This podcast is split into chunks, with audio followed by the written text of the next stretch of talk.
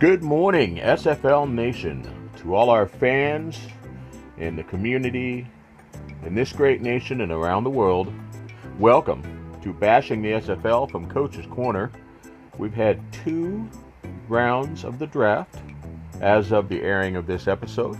In this episode, we're only going to be talking about the first round. We're going to have an interview with Lone Star Glory's number one pick, Ace Finnick. I've got my buddy Doug Day with me.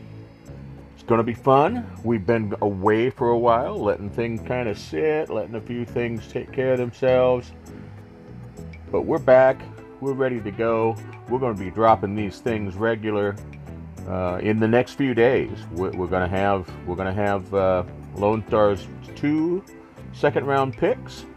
We're going to break down the other rounds of the draft. We're going to have a lot of rookies from other teams joining the show, and we're just going to have fun. We're going to keep the party going. A lot of happy people. We got a few unhappy people. Hang in there. It's going to happen.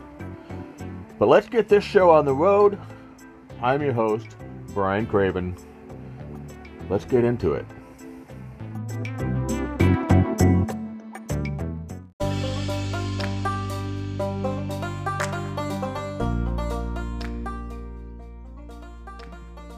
Hello, SFL Nation. It's another glorious day, and we have our number one pick, Ace Finnick, quarterback from the San Jose Blight, a Michigan native, Well, we'll get to that in a minute. Anyway, he lives in Michigan at the moment, and I've got my Bash brother Doug with me, so let's jump into it and let you get to know our guy.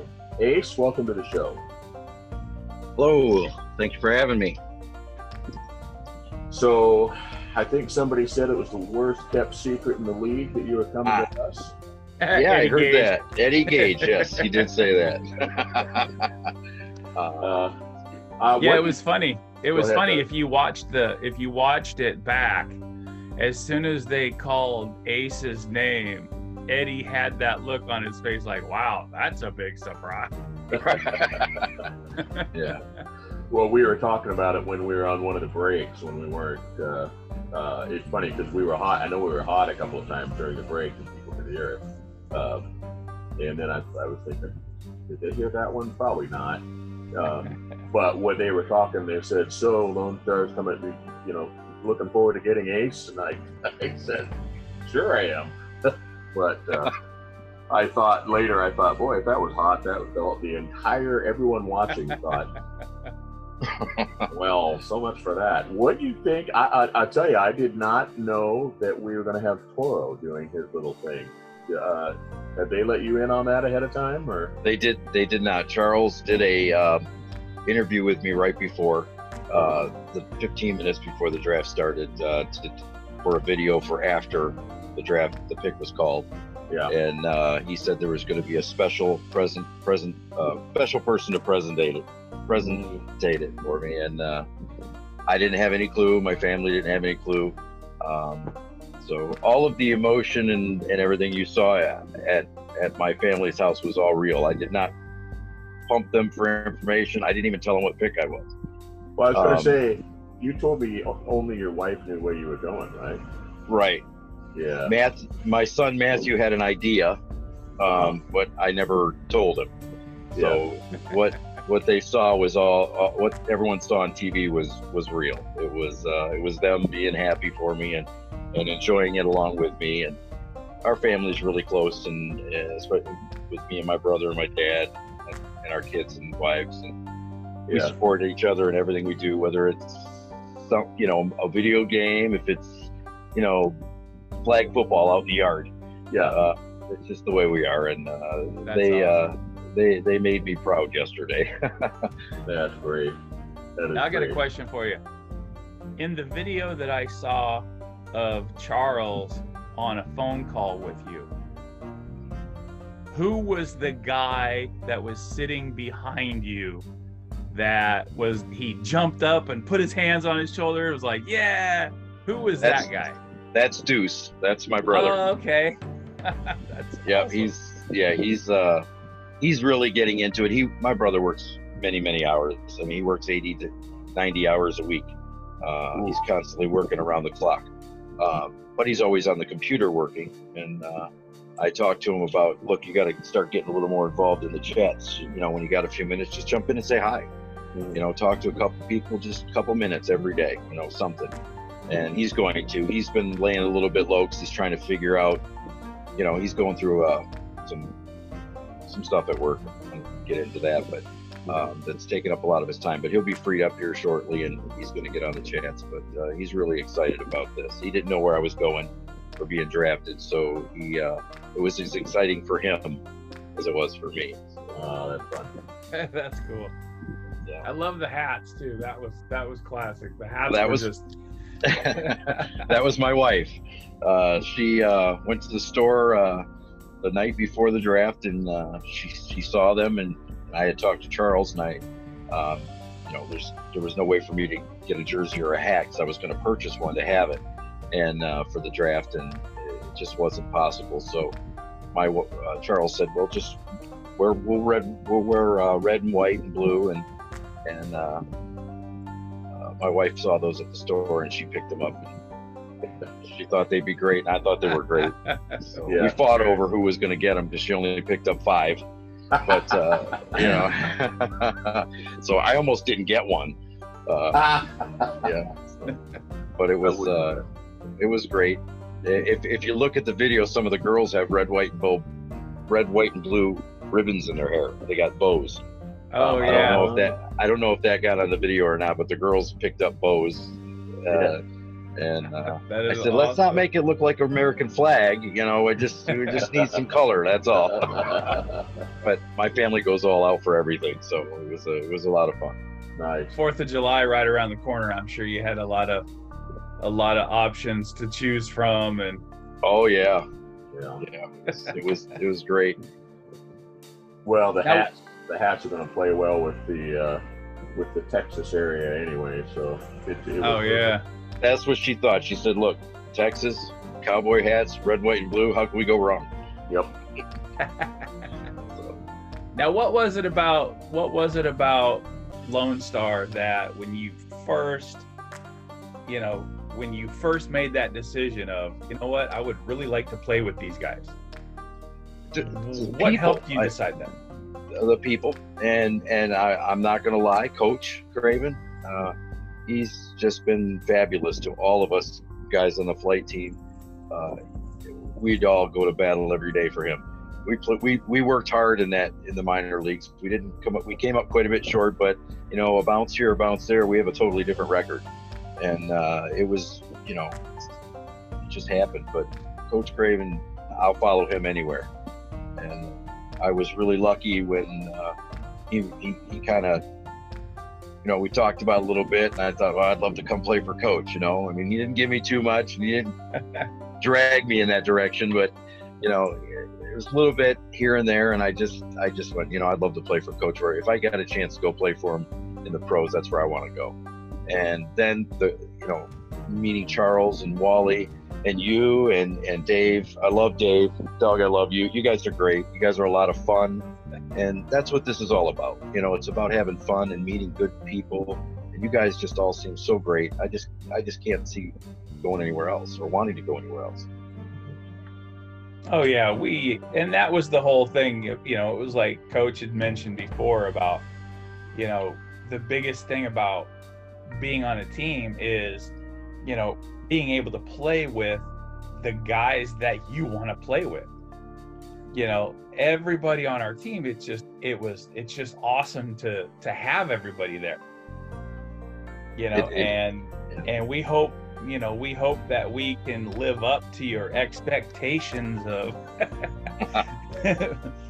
Certainly I'm hoping to live up to your guys' expectations. You guys are a lot crazier than I am, so I got to step up my game. I got a lot of practicing to do. But, well, I know Yogi Barr said something about the hazing. So, did you ever get my car washed and my oil changed? I have arranged my children to get that done. That's a leader right there. Delegation. Yeah. My favorite phrase in the house is, "Hey kids, shit rolls downhill. Mom gives it to me, I give it to you." So. That's pretty good.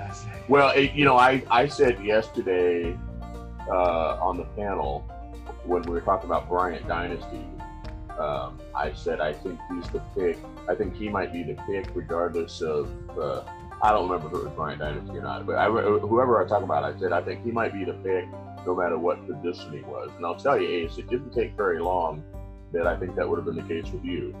You know, if you were a kicker, we would have moved Wally to punter or something to get you on the team. Thank you. So it's, well, I mean, you guys both just, you referenced it. It's about the people. And I was thinking about it before we started on the show. That's one of the great things. If this were the NFL, for example, we'd have to talk team needs first and then figure out if the character fit in. Here you can tweak that a little bit. You can say this is a personality fit, and we can tweak and see how the position fits. Now in this case it fit both, but yeah. That's one of the strengths of what we have going on here is as you take the people make all the difference. And it does for me too. I mean, just, you know, the people on Lone Star are amazing. I mean, even everybody yesterday. I bet you I answered 400 messages yesterday between yesterday and this morning. You know, congratulations, great job. You know, from everybody around the league, which shocked me because for the last few months of the league, I didn't get on general as much, and I didn't. You know, I was pretty confident and comfortable that I was coming to Lone Star. And although no one gave me 100% on that, I mean, it's anything can happen at any time. I know that, but that was where I wanted to be, and that's where I just believed that's where I was going. I believed I was a good fit for the team. It was definitely great for me, you know, perfect place for me to be. And so I, you know, it was shocking to have all them people congratulate me and you know, tell me great job. And I wasn't as active as I was when I first started in the league. You know, first started, so it was great. I mean, this league is amazing. You know, I told Cam. Cam asked us to give him a little bit story about how we got into the league, and I sent him a story, and I told him exactly what it was. My mom passed away 2 years ago, and she was everything to us. Me and my brother, and we were both in life just hadn't been a whole lot of fun for him and I. You know, we're just going through the motions, doing our jobs, you know, supporting our families, but just fun wasn't there. And I ran across this, and I won't get into the whole story about how I ran into it, but I ran into this league, and the minute I got on, I wasn't on an hour, and Duke and Rukin was, bam, right on there talking to me. And I just, you know, it just opened a whole nother world for me to escape to. And it brought a lot of joy back into my life, and my brother's feeling the same way. So I mean, it's a big deal to us. We're gonna, you know, my kids laugh a little bit and say, "Oh, Dad, you're taking this video game too seriously." I said, "You know what? It's not a video game to me. It's people. It's meeting people and talking with people and having one goal. You know, one thing in common that we can all talk about. You know, pick on each other a little bit, have a little fun. You know, and no one cares whether you throw 6 interceptions in a game. Yeah, we all want to win, don't get me wrong. But you go out and throw 6 interceptions a game in the NFL and someone's talking about someone else taking your job. You know, Here it's, hey, you had a terrible game, you know, and they pick on you a little bit, and they, you know, and we have a little fun with it. No big deal. It's the pressure of real life isn't there, but yet you get to do all the fun things and deal with people and have a good time. And that's what it's all about. And that's what it is for me. And, Lone Star's that place for me. That's where it's at. You know, that's where I can be me. Yeah. Well, welcome home. I'm so glad to be there, guys. If you could have jumped inside of me to see how long, and let's not take that out of context, but let you know, and to just just feel what I went through the last couple of weeks and how I drove my poor wife, crazy. She actually, I bet. The day before the draft, she come home with a roll of black Gorilla Tape and set it on the counter. And I said, "Uh oh, I got a project." She goes, "Oh no, it's not a project." She goes, if I hear SFL, draft, Lone Star, Coach Craven, anything out of your mouth again, this is what you're wearing to the draft. So, and she's laughing and having a good time with it too. But I mean, I was driving her crazy. We had so much fun with it. And I can't imagine a better wife on the planet. And no offense to anybody else's, but for me, this woman was just perfect. I'm having a hard time imagining a better wife right now. Don't take that the wrong way either. That is amazing. I love that. She is something else. And like I said, she went out the day before looking for stuff for everybody to have for the draft, so we would, they would, you know, make me look good, and it means a lot. So what? Oh, sorry. Go ahead, Doug. So what position is she looking at playing when she joins? Okay, I will tell you this: she hates football. Okay, that's what makes her even more of a more amazing wife. Is she can't stand football. She will not sit down and watch football with me. She does sit down and watch these with me.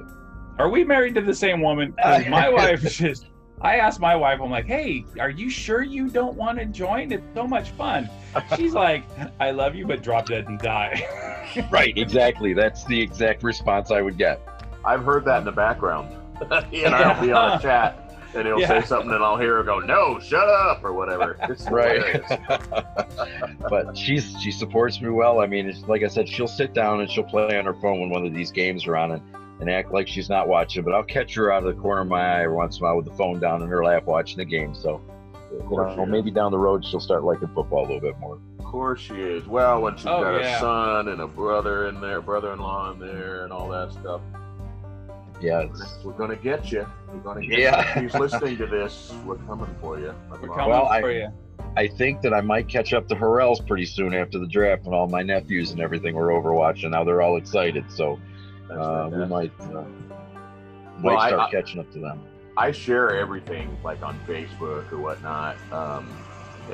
Heck, I'll even direct message some of my friends some stuff. And the video of you guys, I had a few people go, okay, I've been listening to you. It sounds fun. That looks amazing. And they're like, tell me a little more about this. And I'm thinking to myself, I gotcha.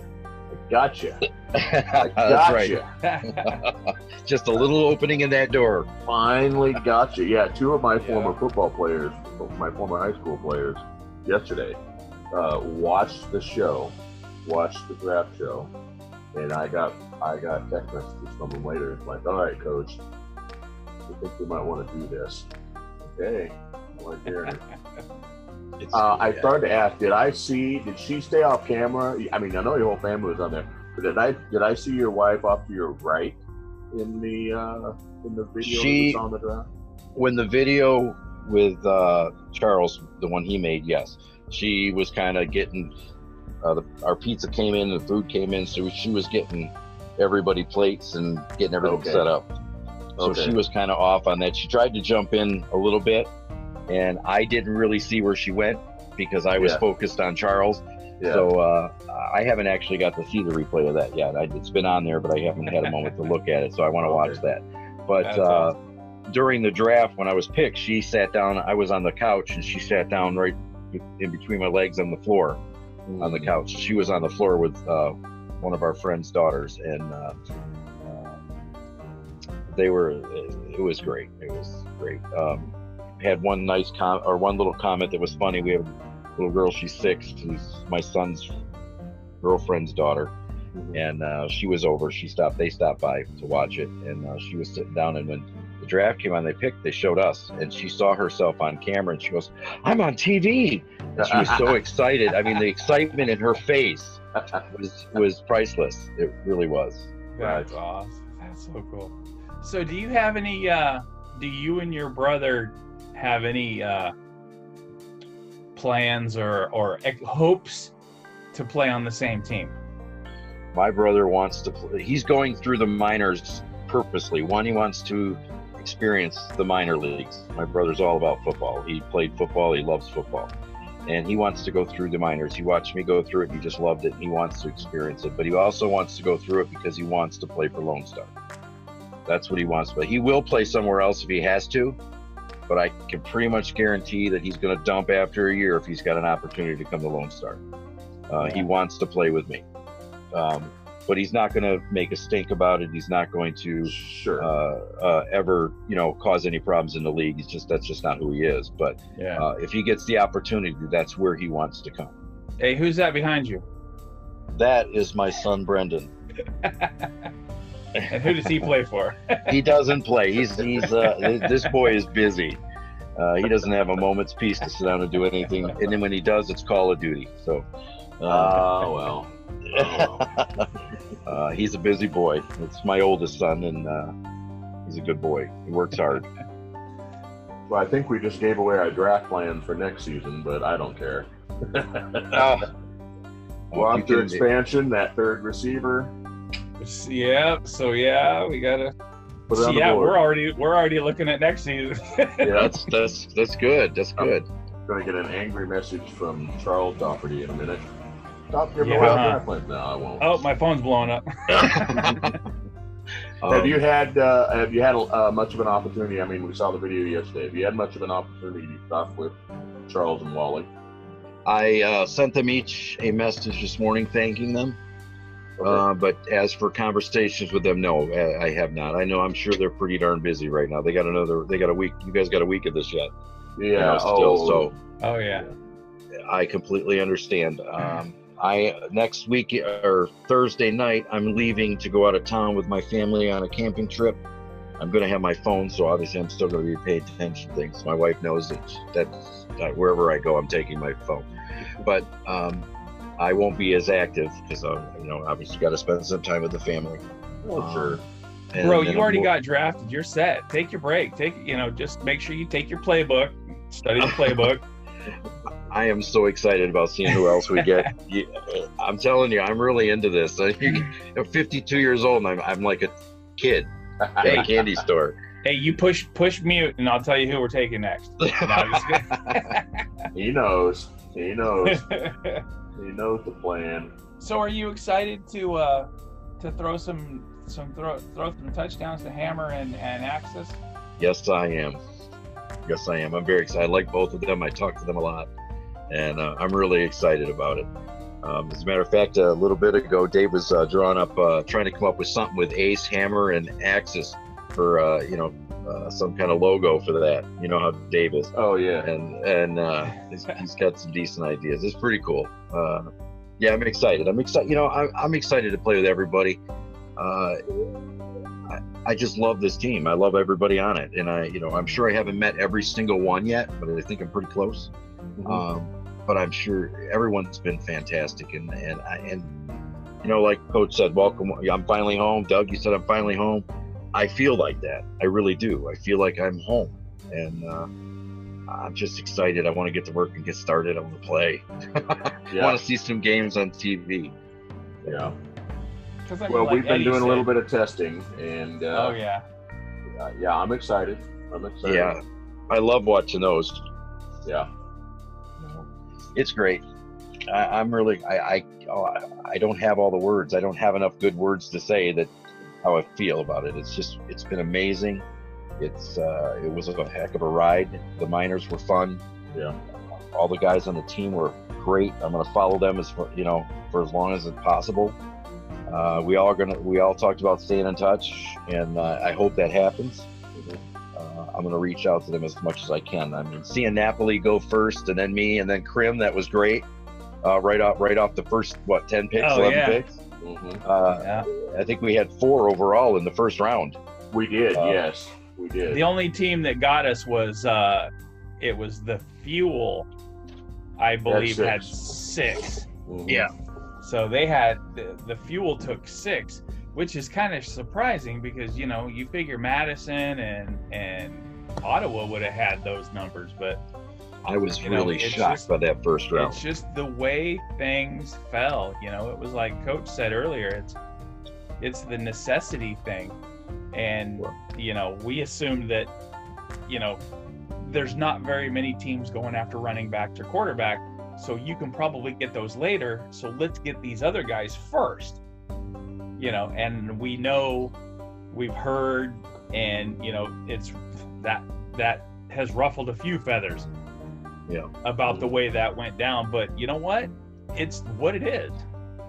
Yeah, Yeah.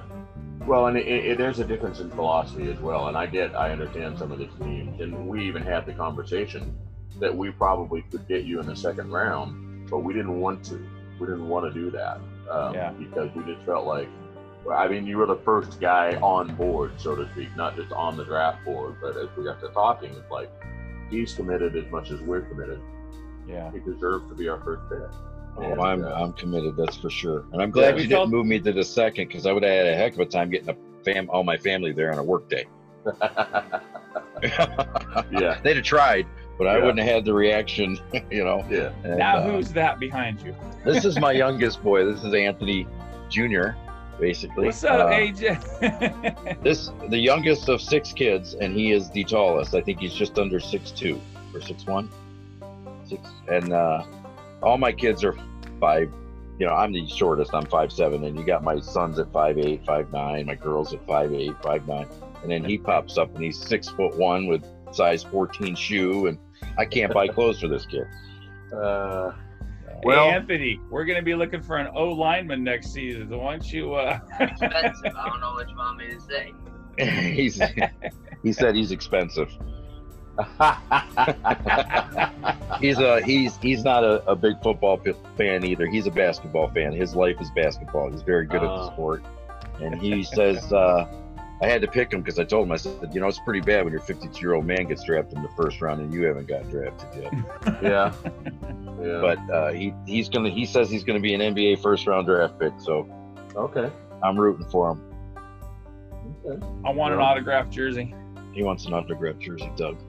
Do you want one? Yeah, he wants one. Okay, I can make that happen. You can make that happen? Give me about 2 years. 2 years, okay. He's going to... Hey, now you say 2 years to Doug. Doug will be back in 2 years to the day calling me saying, where's my jersey? He will. Okay? Yeah, he will. Me and Coach will probably forget. Doug doesn't forget. Coach got too many concussions. He forgets. What? What? What's his name again? I said, Coach got too many concussions. He forgets. I heard you. I was just playing on. So, what did you think of the overall result of the draft? I loved it. I watched last year's draft. I went back about 3 or 4 months ago, or about 2 months ago, and I watched the draft from season 14 on YouTube. It was on there, so I watched it. And I liked it. I thought it was cool. I thought this year blew it away. I love the look of it. It looked like something you'd see on ESPN. You know, the presentation of it, the panel. I thought all the guys on the panel were fantastic. I have yet to talk to Mike and Proda. I've not ever had a word conversation with him, but just looks like a really cool guy. And I think his voice is cool. I would like to just sit and talk with him for a minute. Improta's awesome. Wait till Improta calls one of our games and he's like, Ace Finnick is throwing a touchdown. He's going crazy. I've watched all of his games that he's announced in the minors and stuff, and I really like him. I think he's really good, and all the guys that do the announcing. They're all good guys, and they all do a good job. But as for the draft, I thought it was really cool. My family just went, wow. This is really cool. This looks so real, so legitimate, you know? Mm-hmm. And it didn't look cartoonish. It didn't look, you know, even the commissioner popping in and doing the picks. Everything was just real smooth and well done. Yeah. And I really enjoyed it. Well, like last season, I joined in the middle of season 13, and Coach and I, we went through the off season of, you know, between 13 and 14. And the biggest difference, you know, probably for everybody was the minor leagues. You know, last season it was just, you know, okay, he's a non-contract, where is he gonna go, yada yada yada. But in the minor leagues this season, you actually got to, you know, if you will, put a face to the name and a player to the name. And you saw them in the minors, and then you see them get drafted. You're just like, you know, you got it. You're just excited for them. Oh yeah, and it was the minors. I just think that was one big, great, giant step into the future of the SFL. I think it's great. Like my brother, he didn't want to be in the draft at all this year. He wanted to go play in the minors. He wanted to go through that. It was such an exciting time to go through that for us, rather than, like a lot of guys said, rather than just sitting for this whole time and waiting for the season to start and hoping somebody signs you as a non-contract player, and then playing with, and as much as everybody likes the locker room, everyone loves to see stats on themselves. No, if anybody tells you they don't want to know their stats, they're crazy. They do. You play a game, you want to know what you're doing. Mm-hmm. And but to play as a non-contract, you don't get that. There's nothing in the record books for you. There's nothing to shoot for. All you're shooting for is to see your name on TV, to hear your name on TV and to see yourself play, but you really don't get any reward for it. So the minors really added to that. There's a championship, we're playing for something, you get to see your stats every week and see how you did against everybody else, and you're, it motivates you to get back on the chats and start talking to people and to get motivated to get drafted. It was just a really good idea. I'm glad that I got to be part of the first season of it. So many great people in that, and I'm the only problem with it, and I don't know if it's really a problem, but I guess disappointing part to me would be is that there's so many good people that may not get drafted. Yeah. And that may have to go into the minors again, which is a good thing. At least they get to go and play still. If I wouldn't have got drafted, I would have been disappointed. But going back in the minors, at least I still get that locker room effect, and I still get to play the games, and I still get to meet people. So it's great for that. But, there's a lot of people that joined this year. It was a flood. Yeah. Oh, yeah. And where do you put them all? You can't just put 5 brand new pro teams in, It just doesn't work that way. And I think Cam is doing a fabulous job as bringing things in, but not trying to do it too fast, because anything you build too fast never lasts. Yeah. You got to build it in steps and have a plan for every step of the way, and you got to have your growing pains with it. You got to try one new thing, work it out until it becomes good, and you learn from that for the next step. So I think Cam and his crew is doing a great job. I support him 100%, and whatever he thinks is best. I have not seen him go. In my opinion, I think he's got the best interest of all the players in the league at heart, and I think everything he chooses to do is, in his opinion, best for the league, and I support that. Yeah. Oh yeah. And all of that's true. And I've said a couple of times that I was a little nervous when I started, and it's blown up since I started, since I joined as a non-contract. I still go back and watch my only touchdown as a wide receiver every now and then in my first game. Two catches, 1 touchdown. It's a pretty good stat line. That's a good ratio. But... even then, I thought, holy cow, this thing's growing really quick. I hope they don't kind of lose control of it in the rush. And we've had some growing pains, but I think it's being handled pretty well, very well. And so I agree. It's exciting. Yes, I know that. I got one shocker that shocked me yesterday, was that Brian Dynasty did not go in the first round. Yeah, yeah.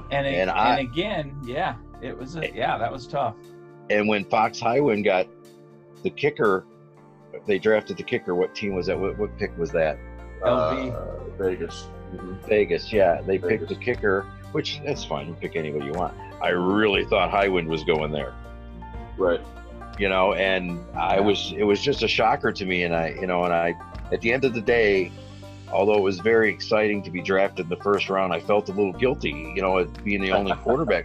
Because those other quarterbacks are just as, we're all pretty much the same, right. Stat-wise and build-wise, slightly different here or there. But any one of them is capable of playing on any team.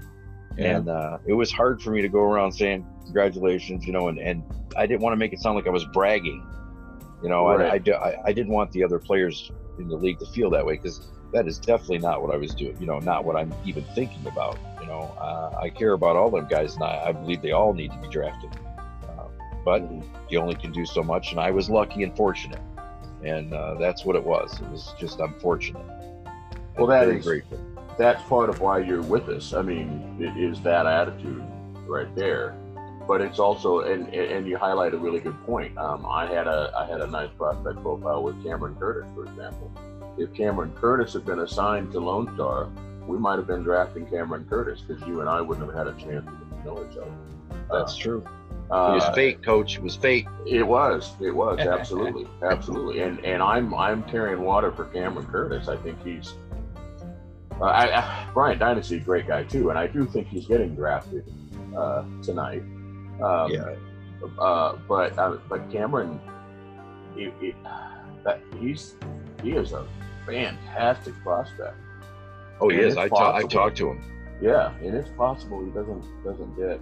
If he doesn't get drafted at all, that's just going to be bananas. But that's just one example. Like we say, that's just one example. Yeah, Cam Curtis is a good guy. I've talked to him a few times. He does a lot outside too. He's got a lot of abilities outside of the game. You know. Yeah. And he brings a lot to the table. And you know. Him, Bryant Dynasty. I mean, they're all good guys, and we talked to all of them. We played with all of them, you know, for the year, and got to know them. And you know, every single one of them, I wish there was a spot for, because I just believe that they all are good people and all capable of leading a locker room. Yep. Yep. Absolutely. Absolutely. Yeah. Well, we are coming close to the end of our time here. Doug, you have any final questions? You've got about 2 minutes. To get this done before we get cut off. So 2 minutes. Well, it's just, you know, like we were talking about, and Coach and I have talked about this before, and you know, in this league it's all about speculation. So, you know, you talk about Cameron Curtis and Derek Majors and all the quarterbacks and all the running backs that may not get picked. You know, so it's kind of like we look at all the spots that were filled that are going to be filled this season. How many of those spots are going to be open next season? Right. You know, how many running backs do we lose next season? How many quarterbacks do we lose? Do we lose any? You know, that's the $1 million question. Do we lose any? I mean, that's what if we don't? What if everything goes status quo and the league is really great? And what if everybody stays? Where do these guys go next year? Do they expand? You know, I'm sure Cam's on it. I'm sure he's thinking that way. He's pretty good about. You know, he's really good about looking out, you know, thinking outside the box and, you know, all the scenarios, playing them out in his head. So I don't doubt he'll have a plan. Yeah. Yeah, absolutely. Yeah. Absolutely. All right. Well, everyone, this has been Ace. This is our quarterback. # my quarterback. And Ace, you're going to get to know a lot more about him in the coming season. And in the next several seasons, because Lone Star for life right here. Buy the jersey. Star for life. Buy the jersey. You got it, I am. All right. Thanks a lot, man. Welcome home. Thank you. Thank you. Let's have a glorious season. Yes, sir. Thanks, Ace. Thank you, Doug.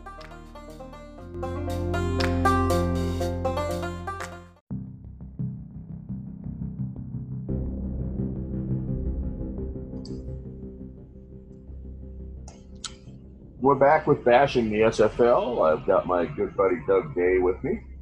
We're going to go through and give our own unique perspective on the first round of the draft. Many of you probably be listening to this after the second round has happened, possibly even the third. We'll get to those at another time, but today we'll talk about the first round. Doug, before we go, how you doing? I'm doing well. SFL, how are you doing? Having a nice day. Beautiful day here in San Diego. It was, we're doing really well. We've been away a little bit. I've been kind of sick the last week, so it was kind of like, feeling blah. So now we're back. Now we're ready to roll. Lots to talk about and lots to go over. Yeah. Well, I did go a little bit without even doing a show. I did one last prospect profile. And then things kind of dried up a little bit. And I thought, you know, we've got a lot of activity going on. And we're just going to let it sit and let it marinate for a little bit. And we'll get back to it. It's funny to have a lot of stuff happening, but not have a lot to talk about. So That's where we were. But we got stuff to talk about now. Oh, yes, we do. It was a glorious first day for us. just got you, if you're just with us now, you heard an interview with Ace Finnick, our number one pick earlier. Ace with our guy. Ace in the place. Yes, yes. Doug, before we start going pick by pick, let's talk about a couple of the trends, a couple of the things that happened in the draft, and what did you think? I know some people were surprised. They were surprised by all the defensive players. They were surprised no running backs or wide receivers were taken. I actually wasn't that surprised. I'm not going to sit here and pretend that I wasn't completely surprised, but I wasn't that surprised. And I'll talk about why after you give me your take. How do you feel about that first round? Well, I think everybody that's fairly new to this is still under the impression that the best has to go first. In this league, best by what measure? Best by what measure? You know, we've seen people like, well, I've got more check-ins than this guy. Why did he go before me? Or, you know, why did this guy get picked? And why did this guy get picked? You know, it's been said before that you are more than just your rating, just your check-in. You know, I have heard that before, yes. Teams, and this is what a lot of people have to understand, the people that listen to this, that hear this, you have to understand that teams now, because of where the league is, they're looking for more than just a player. You know, what extra can you bring to a team? You know, do you have any other special skills?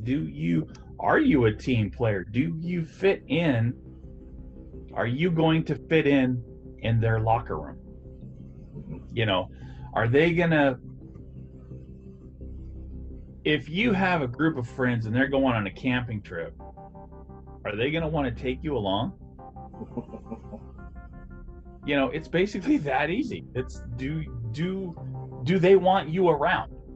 You know, are you a great, you know, do you have a great sense of humor? You know, like myself. Or are you toxic? Are you toxic to the situation? You know, what else do you have? And a lot of people don't realize that. And also, a lot of the draft was supply and demand. You know, you have 15 quarterbacks, quality quarterbacks, that, you know what, I'm going to be able to get somebody later. Or do you have a need for, say, defensive line, and you're looking at the list and you're like, wow, there's only like 8 or 9 quality defensive linemen. We better go there now or they're going to be gone. You know, that's my take on it. And, you know, from what I saw yesterday, the Fuel, with their record six draft picks, you know, all those guys were quality dudes. And you know me, Craven, you've heard me say this before, and I've said this for the last 3 weeks. I could see David Harrell, because of need and, you know, a quality person, going number 1 to Fort Worth. You did say that. Privately, you and I talking in chat. Yeah. And I've seen you say it other places. You have said that. I agreed with you. I thought when you looked at how their team was already constructed, it made perfect sense. Yeah.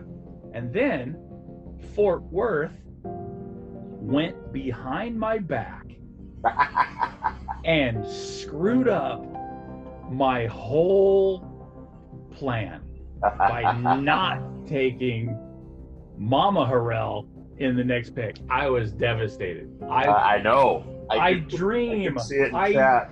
It's funny. I dream of Mom and Pop Harrell playing linebacker, smacking running backs. Side by side. It's just, it's a family affair. It could still happen, though. It could still happen. Absolutely. But I called it David first. and yeah, you know, KT second, but they screwed that up with a kicker. Really? A kicker? Well, a hack. But you bring up another point, and I'll say it now, and we'll either echo it or just move on past it. In both of those cases, him, Taco there, and Otis, they weren't going to be there. People were like, what? Yeah, those guys weren't going to be there. Yeah. From what their GMs were looking at, they were not going to be there when they got to pick again. Yeah.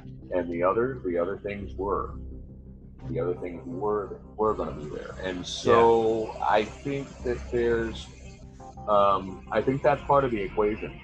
And it's part of the need, and you see that in the NFL as well. Sometimes a team will reach, and I'm doing the air quotes, will reach for someone because they can't go another round. And the trades, I heard people say they were surprised there weren't trades, but I think the construction of our draft with the locked positions, and then if we were locked all the way through, and please, anyone listening in the league, don't take that as a good idea, because it's not in this format. But if you were locked into your positions all the way through, you'd see trades all the way through, because teams would have to make moves to get the guy they wanted when they wanted. So I think Mama Harrell still ends up playing alongside David. Yeah. I think it's not going to, the script isn't quite going to follow what we wanted. You took a couple of my points, but that's fine because they're good points. But I'm going to expand on one of them. You said supply and demand. You said, we're looking at, whatever, cornerback or whatever. Although I don't think it applies to that position as much. But I'm just going to say it, and somebody may get their feelings hurt, and you can do whatever you want with that. Well, that's why some we're here to get unhinged. Yeah, I'm going to be the one being slightly unhinged on this one. There you go. You look at some of the picks. Some of the picks, there wasn't anything as far as value when you looked at them on the rookie rating board. The value was the same. Oh, I know where you're going. It's a great example. Yeah, you know where I'm going. Defensive I know where you're going. Is a great example. The first defensive tackle taken quite high, had a higher base value than the rest, and is going to be a higher value player than the rest of the defensive tackles. Yeah, I didn't look close. He could potentially, I don't know. He could be able to be all the way up to silver, to base silver. I don't know if he would get there with check-ins or the training camp bonus or not. Regardless, point being, he'll be higher value than the other guys. Yeah. After that, it's personality. It's all the things you talked about. What do you bring to the team? And perhaps more importantly, what do you possibly take away from the team? Yeah. Okay. So if you're sitting there and you're looking at a position, and let's move away from defensive tackle because that'll be a little too on the nose. But you're looking at a specific position, and you're saying this group of people doesn't have as many people as others that I want on my team. If you want a quarterback, there's not a quarterback on the list that you're looking at and going, I don't want that guy in my locker room. He's a jerk, right? Yeah. There's not one. And I really just fired a shot across the bow with that statement, didn't I? Oh, yeah. But if you're looking at another position group, a position group you need, a position group you have to fill, and you're saying that guy does not go in our locker room. Yeah. You reach and you take somebody else there because, like we said, I mean, we wanted Ace. And I saw people say, I heard somebody say, we could have played that differently. We could have got him later in the draft. Yeah, we could have, but we like Ace. Ace deserved to be our first pick because of the caliber of the person that he is, the character of the person that he is. He deserved to be our first pick. So we took Ace. But if you're in a situation, but let's imagine just for a second that Fort Worth shopped us and took Ace at the first pick because they're going to blaze a new trail and have a backup quarterback. I'm kind of making that up, but let's imagine that didn't happen. We didn't get Ace. Well, there's some pretty nice consolation prizes. We'd be disappointed, seriously disappointed.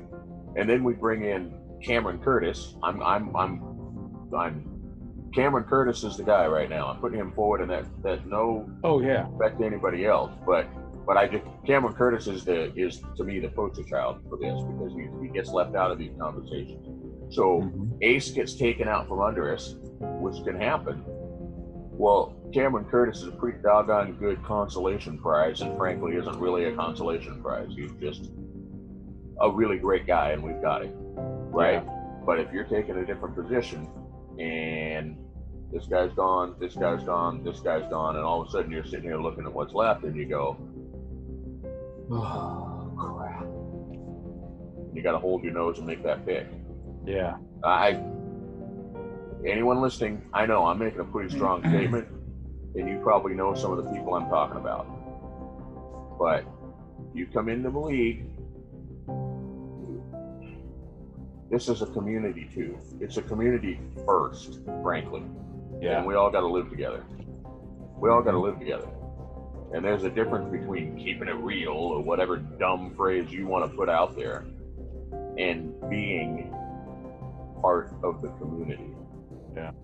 And I think we saw a little bit of that. We saw a little bit of that motivated things. And you never know where the ripples may have gone once the stones got thrown in the pool.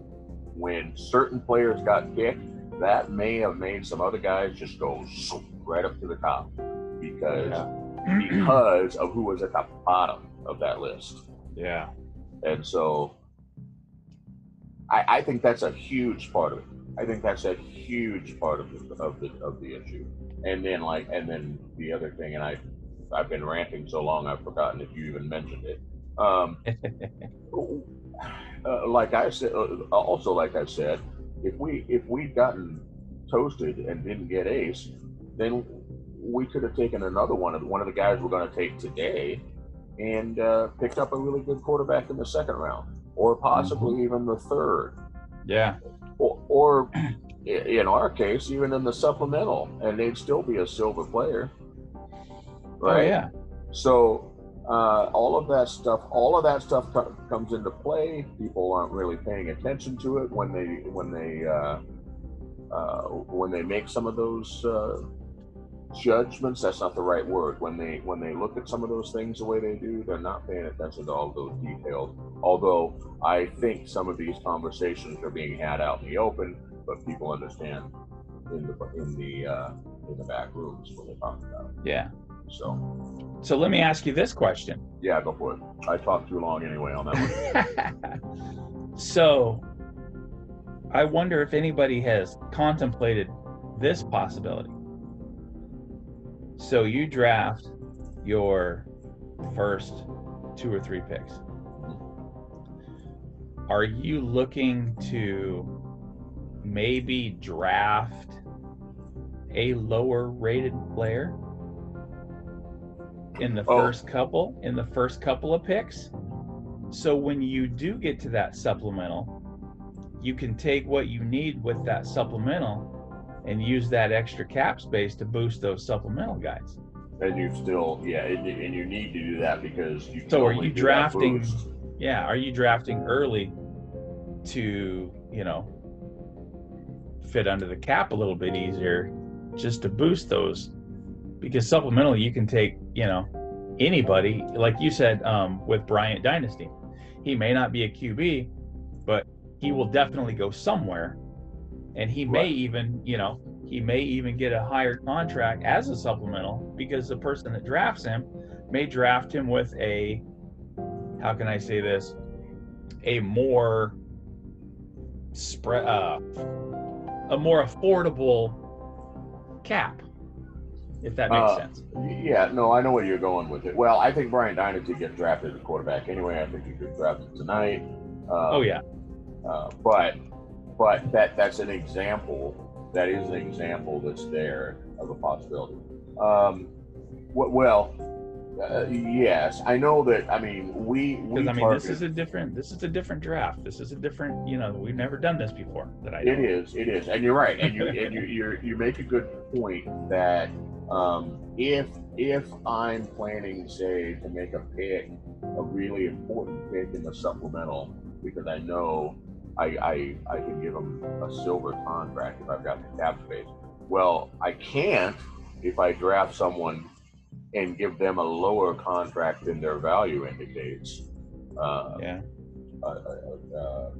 And so, yes, that could have been part of the equation. Now, if you're drafted and a team doesn't have the cap space to give you your max value as a draftee, then that doesn't matter. But that also doesn't affect the supplemental because they wouldn't be doing that anyway. So that is an equation. But I could see, even with that, I could see some people, and that's another point that goes back to the earlier thing, that's also at play. You look at a team's cap space, maybe, and let's say the linebacker. Let's take linebacker so that I'm not picking on a specific position group, because that doesn't apply to the other one that I was just kind of ripping on. Let's take linebacker. Our favorite position. Naturally, of course. Hashtag best position. I'm kidding. Right? So, let's take linebacker, and you're a team that you've only got X amount of cap space left that you can give that linebacker. Right? Okay. Well, now check-ins don't matter. It's everybody that has enough check-ins for you to give the max up to your cap. Yeah. And again, now you've circled back to fit, personality, just vibe that you have with somebody. And so that can be an equation too. And so when people look at pure check-in player rating value, they're looking at a very small piece of the picture. Yeah. Very small piece of the picture. And so I think that can contribute. Now that doesn't completely account for why the first round went the way it did, because you're going to see, let's take Mexico City, who took Andre Krim. Krim's only going to be so high. Mexico City, I don't know how many picks they've got, but I think they've got more picks. Mexico City's third round pick could be a high value receiver that gets a bigger contract than Krim. Yeah. But that's part of the problem. Now, if the draft were the way it was, where everyone was locked, or they didn't have that option, then they maybe don't take Krim in the first round. They take Krim in the third round. Yeah. And then you have more of a value thing. Yeah. So all of that stuff comes into play. It's part of why I don't want to be an owner or a GM, along with the math.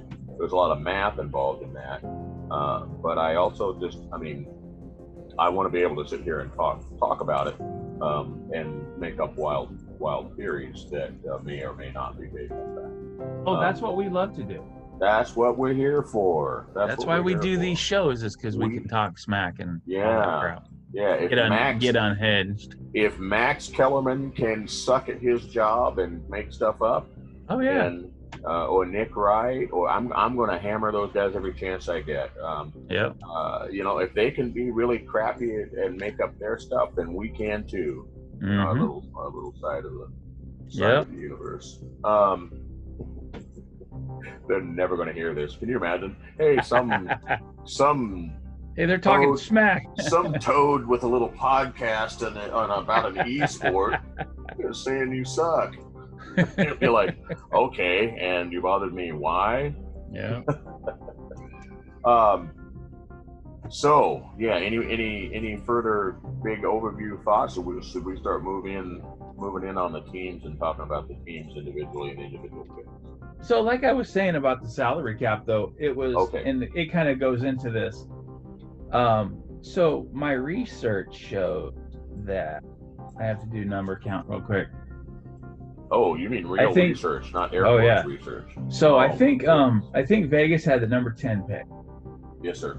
Okay. So Houston had the number 3 pick. Now, what makes these guys, you know, what kind of unites these guys is Houston selected Brody Gulch at linebacker. Of the first round picks, Brody Gulch had the most check-ins. Oh. Okay. Okay. At 20, he had 26. Okay. There was only like 4 above him. Now, wait, Las Vegas. Did Brody have more than Ace? Brody had 1 more than Ace. Okay. So you thinking we should have took Brody? No, I'm just kidding. So no. So Las Vegas, they had the number 10 pick. Las Vegas took the kicker Otis Boudreaux. The Otis Jess Boudreaux. He only had 7 check-ins. Right. So does that, you know, are they thinking salary cap on that? Are they thinking 1, salary cap, 2, great, awesome dude that would just fit perfectly into the locker room? Well, with special skills.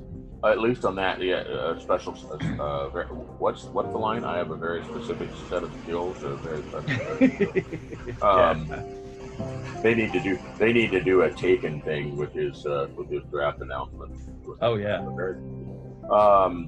Plus he has one of the coolest names in the first round. I mean, that name belongs in the Bayou. That name belongs in Louisiana. OJB. Yeah. OJB kicking for LV. I will stop. I feel like that's a really bad rap song dropped by a white teenage rapper from Alabama. I wasn't going there. That was rude. I'm in a mood today. I'm in a little bit of a savage mood today.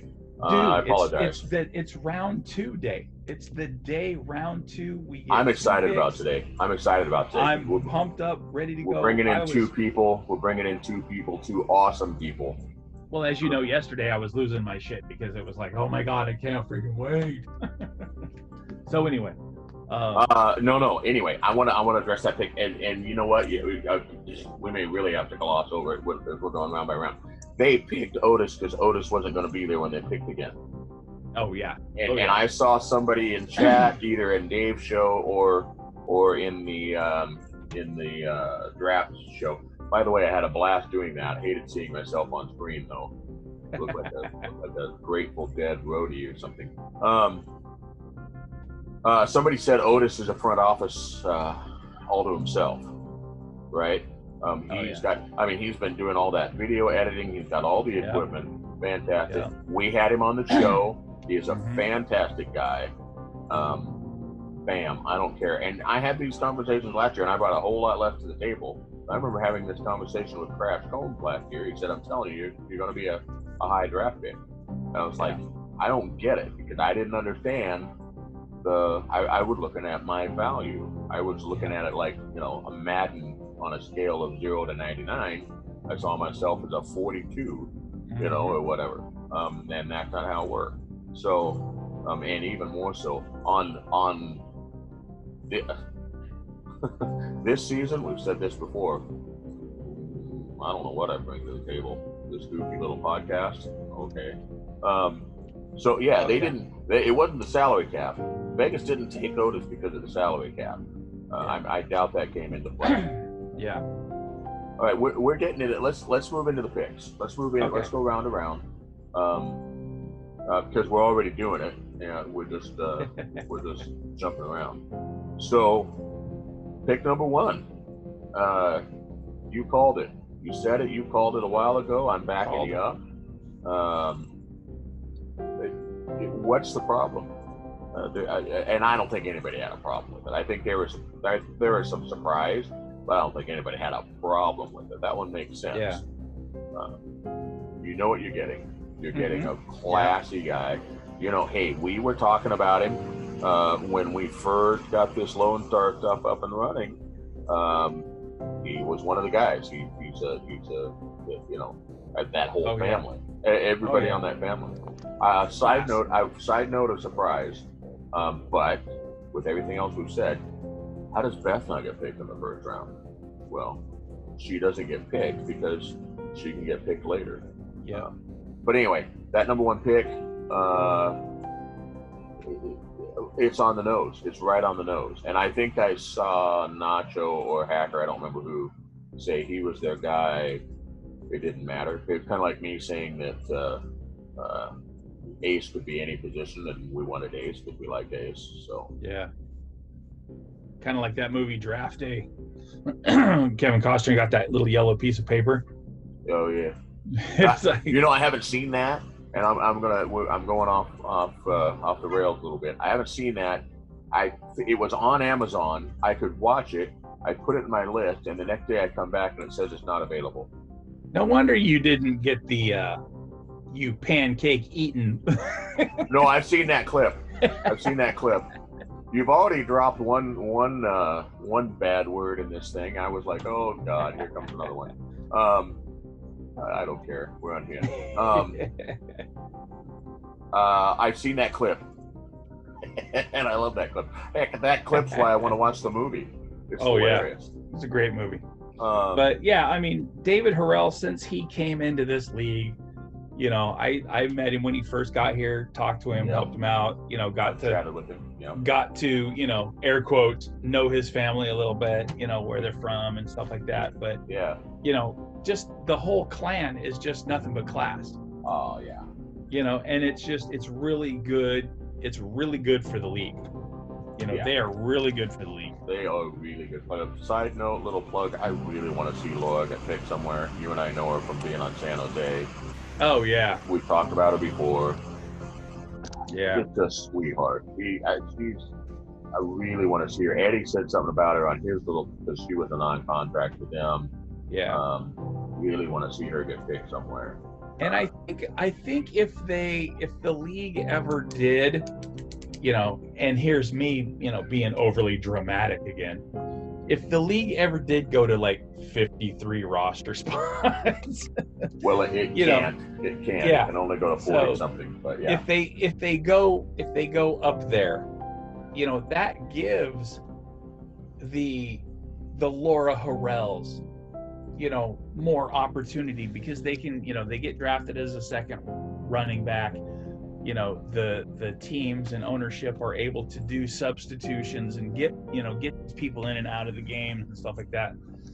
You know, it just makes it more fun.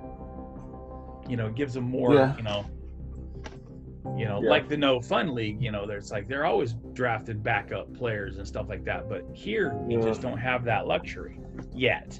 Yeah, we don't. But I'll say again, something like that to become. I'll say again, in the no fun league, even the backup gets paid. Here, you're paying, and so teams having backups, that could be, you know, you could move into an area. I mean, think about this year's draft. If this league had that capacity right now, like the All-Star game, you know, Dunhill in, Christensen in, Dunhill out.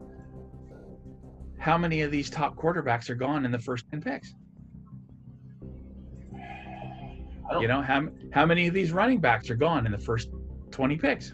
I don't know if it changes it that much though. I still don't know if it changes it. But it that's something to come back to. I don't disagree. Yeah. I don't disagree completely, but I don't know that it changes anything in the first 20 picks. Yeah. But the overall picture, it could. But again, anyway. It definitely would be fun, though. Well, we'll just have to see what happens. It's a conversation that's going to get had. It's going to get taken. They're going to have that conversation at some point. Yeah. Hopefully, that was my concussion moment for the day. Stumbling over it. Yeah. But right, Portland got a good guy. You talked to him, didn't you? No. No, I wasn't able to talk to him. But okay. I mean, you know, this guy's 6'6", 330. He's got a 57 value right now. I mean, you know, if you're looking for a defensive tackle, I mean, demony Christmas, why not?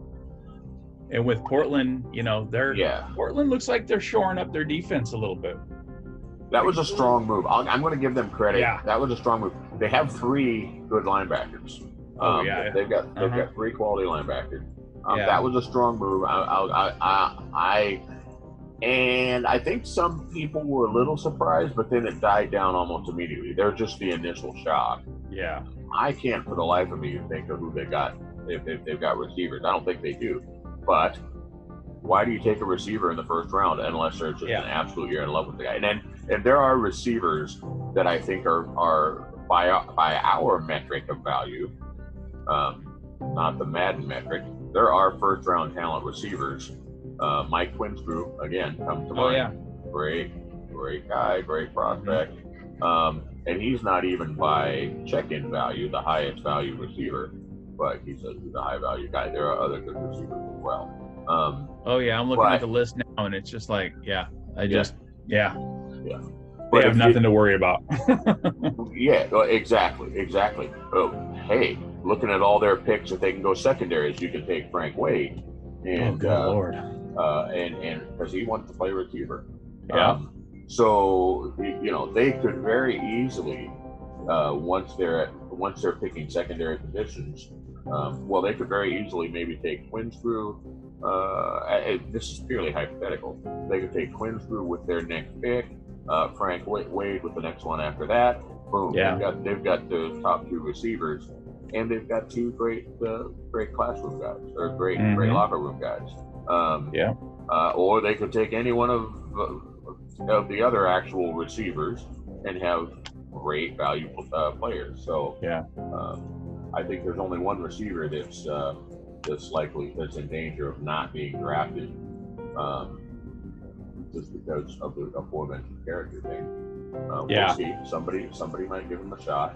Yeah. I don't even remember. I'd have to go back and look at my reaction on the show.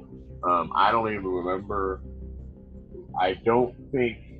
If they asked me, I don't think I picked defensive tackle as the position I thought they were going to take. You probably picked O-line. Well, there's an argument to be made for O-line. There's always an I didn't pick O-line for them. Yeah. I think we were looking at wide receiver for those guys because they did have a pretty strong defense. Probably. Yeah, because we figured Beth would go there. That's where we thought. Yeah.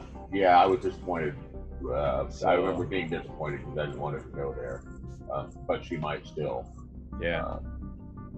We'll see. Yeah, they better take some old line because she's going to get crap knocked out of them. Second round pick, that second pick, that makes sense to me. Yeah. Let's go to the third. Now, the third round pick has to be. The third round pick was London, and that probably had to have been one of my favorite moments of the draft because I don't know what you guys saw, but they cut to Liam on the phone, and then they cut back, and Benji was on the phone, and the chat just went nuts. Would be like, and I think Andy made a comment. Wouldn't that be awesome if Benji was talking to Liam or something like he made some kind of comment like that, and everybody was like, "Oh."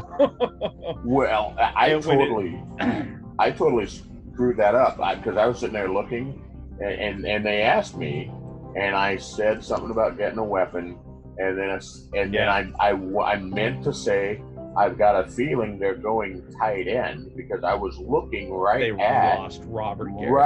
it. Yeah, and I said defensive tackle. I said I just got a feeling. I knew Benji wasn't a defensive tackle, but I said defensive tackle, and what I meant was tight end.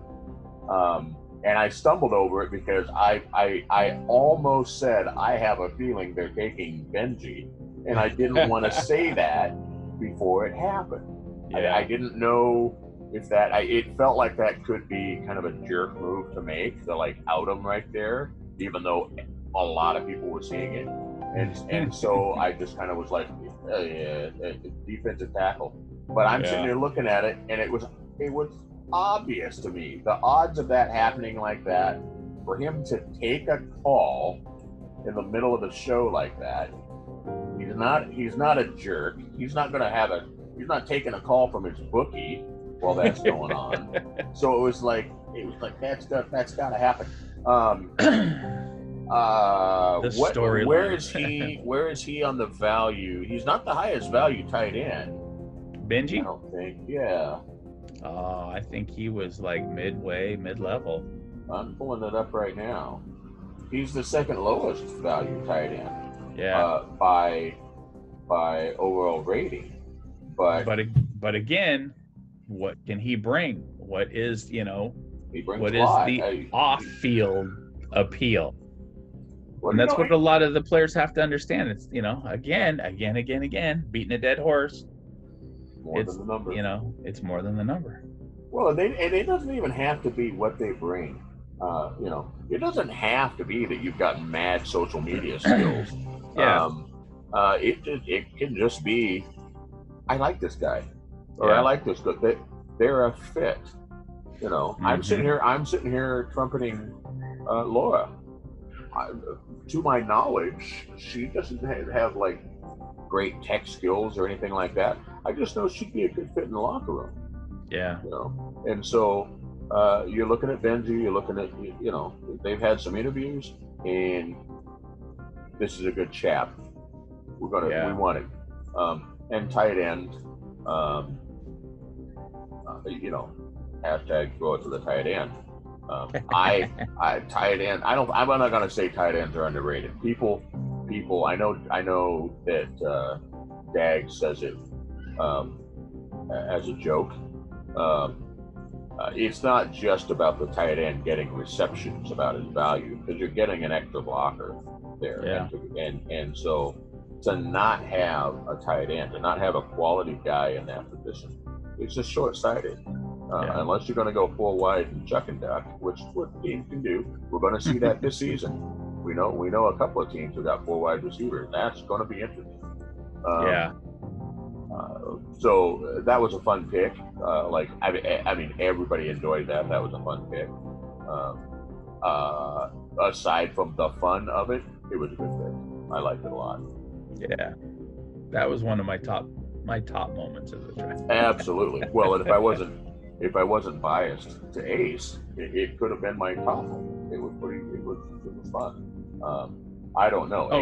Ace's family celebrating was my top moment, but Ace was great. But I still have a top moment above those two. Okay. Well, do you want to do it, or you want to do it when we get to that pick? Oh, we'll do that when we get to pick. Okay. Well, let's move on to pick 4. All right. Brody Gulch, linebacker, Houston. Highest rated linebacker, right? Highest rated linebacker. That is true. Yes. That's a solid pick for Houston. I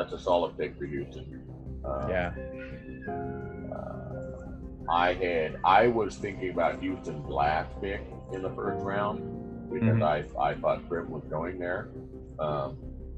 And so I didn't really know what to think at that point. It makes an awful lot of sense. Yeah. We talked about filling the void of Mike Johnson, Pat Johnson. But at that pick, because Bernard Patterson is gone, don't go there. Get the highest rated linebacker. Still a need. And you can get your defensive tackle, frankly, anywhere in the draft. They may still get another one. Not a lot to say about that one. 5th pick. Ross Napoli, San Jose Flight defensive end, went to Louisiana. Yes, sir. I knew that. And again, he's got some off-field skills. He's a good player. He's got a good build. Really great guy. We've talked to him. We've had you know, we've conversated with him, you know, here and there. But, you know, dude, Ross is this draft's Mike and Broda to me. He's very enthusiastic about the league. He's very enthusiastic about the league. He's going to be, you know, he's a good guy. As I've said many times, Ross and I have had a lot of conversations. I'm going to take this moment because Ross and I talked about something earlier. We talked about it last week and something that Ross wants to do. And I am going to screw it up. It's an initiative. He's got an idea, and it doesn't have to be league-wide, but he wants to put it out there. Wow. Okay. Apparently, I'm having more than one concussion moment. Charity initiative. Yeah, I don't remember if that's what he called it, but it's essentially a charity initiative. And I'm going to I want to announce this right now publicly to give you an idea of what he's talking about. I'm going to donate to the Wounded Warriors Foundation. He was inspired by Freeman Peltier, I believe. He put some. I'm going to donate $1 for every tackle I get this season to the Wounded Warriors Project. Ooh. And Ross would like to make that a league-wide thing. He wants to make that something that that maybe team, you know, maybe Lone Star can choose something. Actually, no, I'm sticking by it. I'm going to say Wounded Warriors. I think a lot of Lone Star will be supportive of that. And if Lone Star as a team picks something else, I'll join in on that as well. But I'm saying publicly, $1 for every tackle I get. My goal, of course, is to get over 100 tackles this season. I came close last season. I'm going to say $1 for every tackle I get, and I'm going to donate 10 for every touchdown I get, which I don't have any touchdowns, so you never know. So or how about 10 per interception? Well, let's add interceptions in there too. All right. So 1 for every tackle, 10 for touchdowns, 10 for interceptions. Last season, that would have been how many tackles? 96, 98 tackles. Yeah. And then I had 2 interceptions, $21, no touchdown. That would have been essentially $120, which is not a lot. It's more than I can afford right now, this moment. But it's not a lot.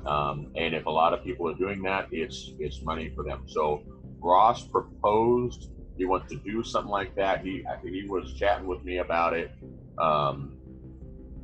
I don't want to take his thunder away. He doesn't care about it being his thing. He just loves to see it happen. But Ross and I were chatting about that. That gives you an idea of Ross. That gives you an idea of why he was such a high pick. I knew it was coming. We chatted about it. He's in a good place. Tells you a little bit about Louisiana, that they wanted that guy. Tells you something about their character. Despite signing Johnny, I'm kidding, Johnny. Don't get upset. Don't stick your wife on me, or don't stick Kelly on me. I'm kidding. Dude, Kelly'll beat you down. The PR team's coming for the Bash Brothers now. No, I'm kidding. You know, I'm rambling now, but I. You know what? I think I'm in on. You think you are, huh? It's going to cut in your Twinkie budget. It's going to cut in your Twinkie budget. I think, $1 for every tackle and 10 for every interception. No touchdowns? Come on, bro. Come on. Dude, they'll go broke. Touchdown and interception. Touchdown and interception. We're not asking Ace to pitch in 10 for every touchdown he throws. Wow, he does. Oh, no. Oh, my. We better get some sponsorship going so we can pay for this stuff. Seriously. Speaking of which, I want to give a shout out to, is it Armadillo Ale? Armadillo Ale Works.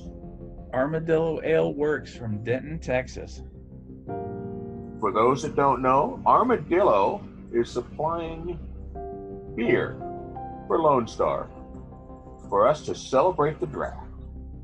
That's right. We got beer to celebrate the draft. We are celebrating the draft. And it is good. With a draft. Did you get yours already? No, I haven't gotten mine yet. I'm waiting on the UPS guy right now. I mean, it could be out on the porch. I don't know. But yeah, I've been lazy today. Barely left my favorite chair. There we go. But yeah, Armadillo Ale Works, supporter of the Lone Star Glory and the SFL. Thank you very much. Also a shout out to Toro, the Houston Texans mascot, for his little bit announcing Ace's signing. That was fantastic. Oh yeah, that was awesome. Fantastic. That was fantastic. Loved it. I'd love to know who else Wally knows. Wally knows some people. Telling you. Man, how blessed are we to be on this team? Oh, yeah. Wally and Charles and Hart, what they put together is just, it's awesome. It's awesome.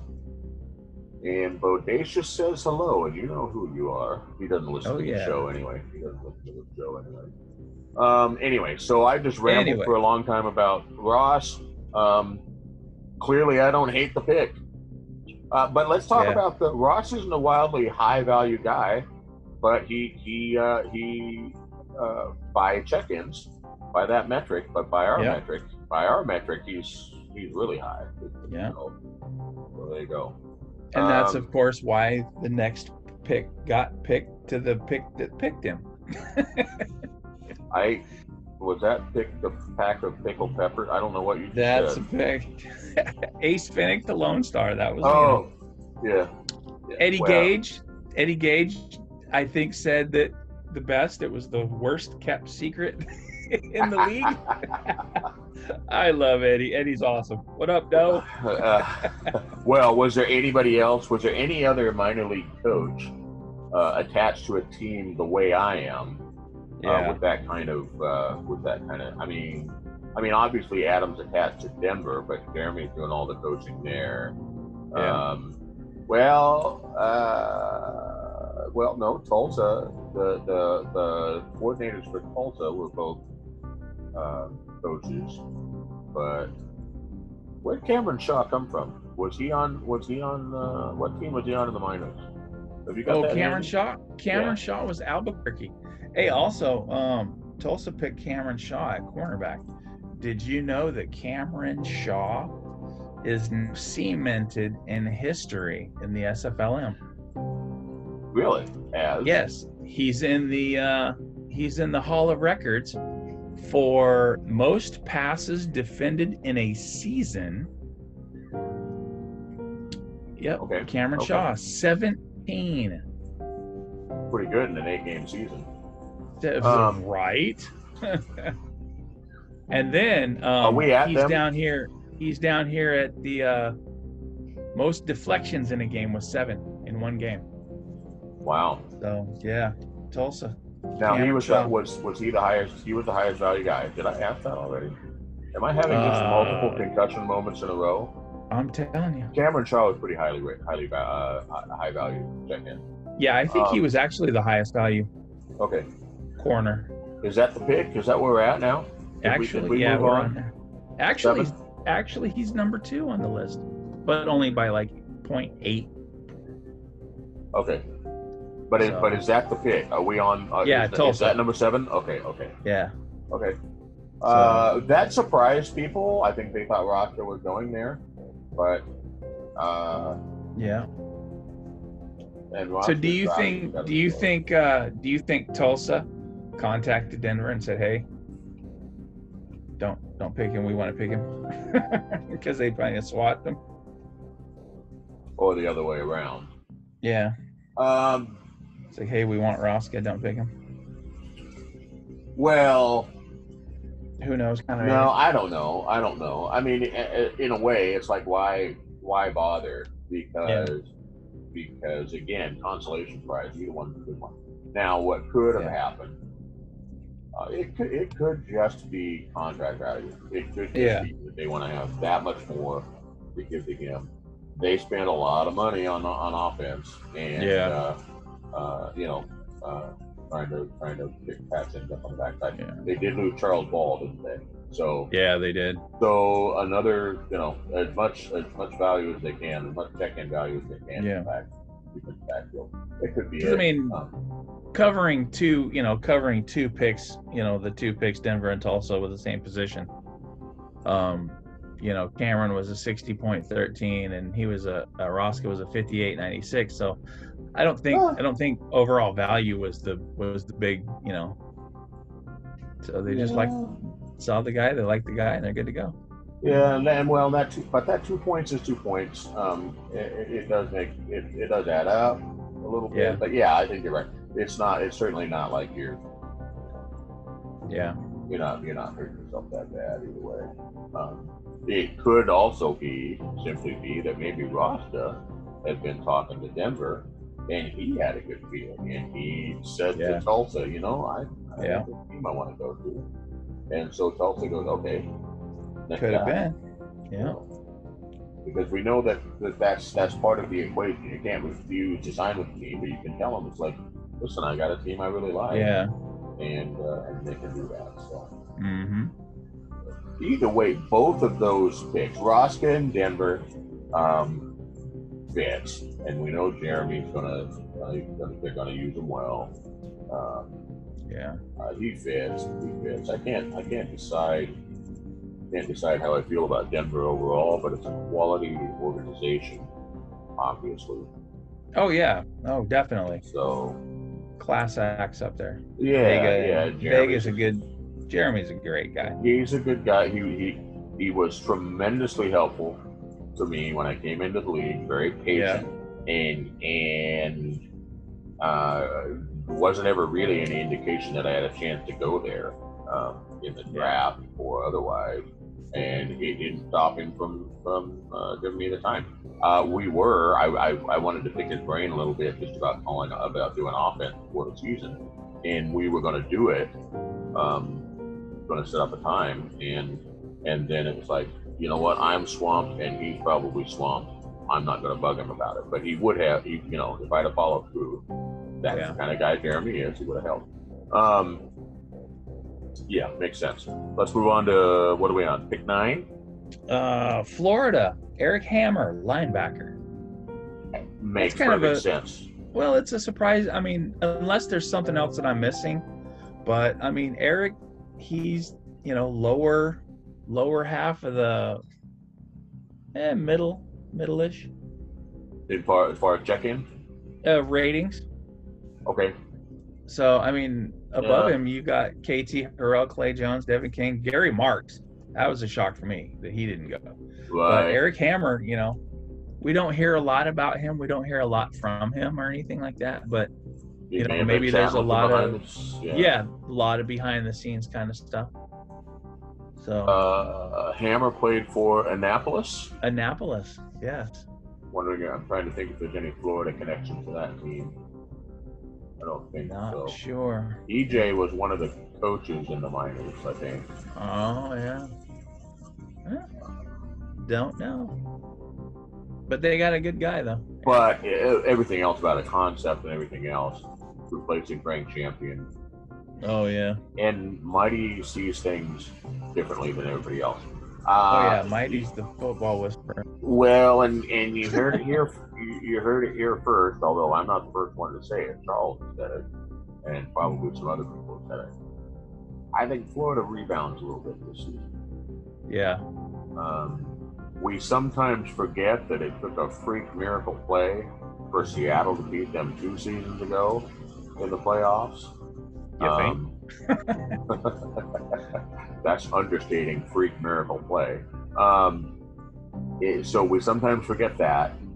And last season, with the roster expansion, and I've said many times, Mighty's not afraid.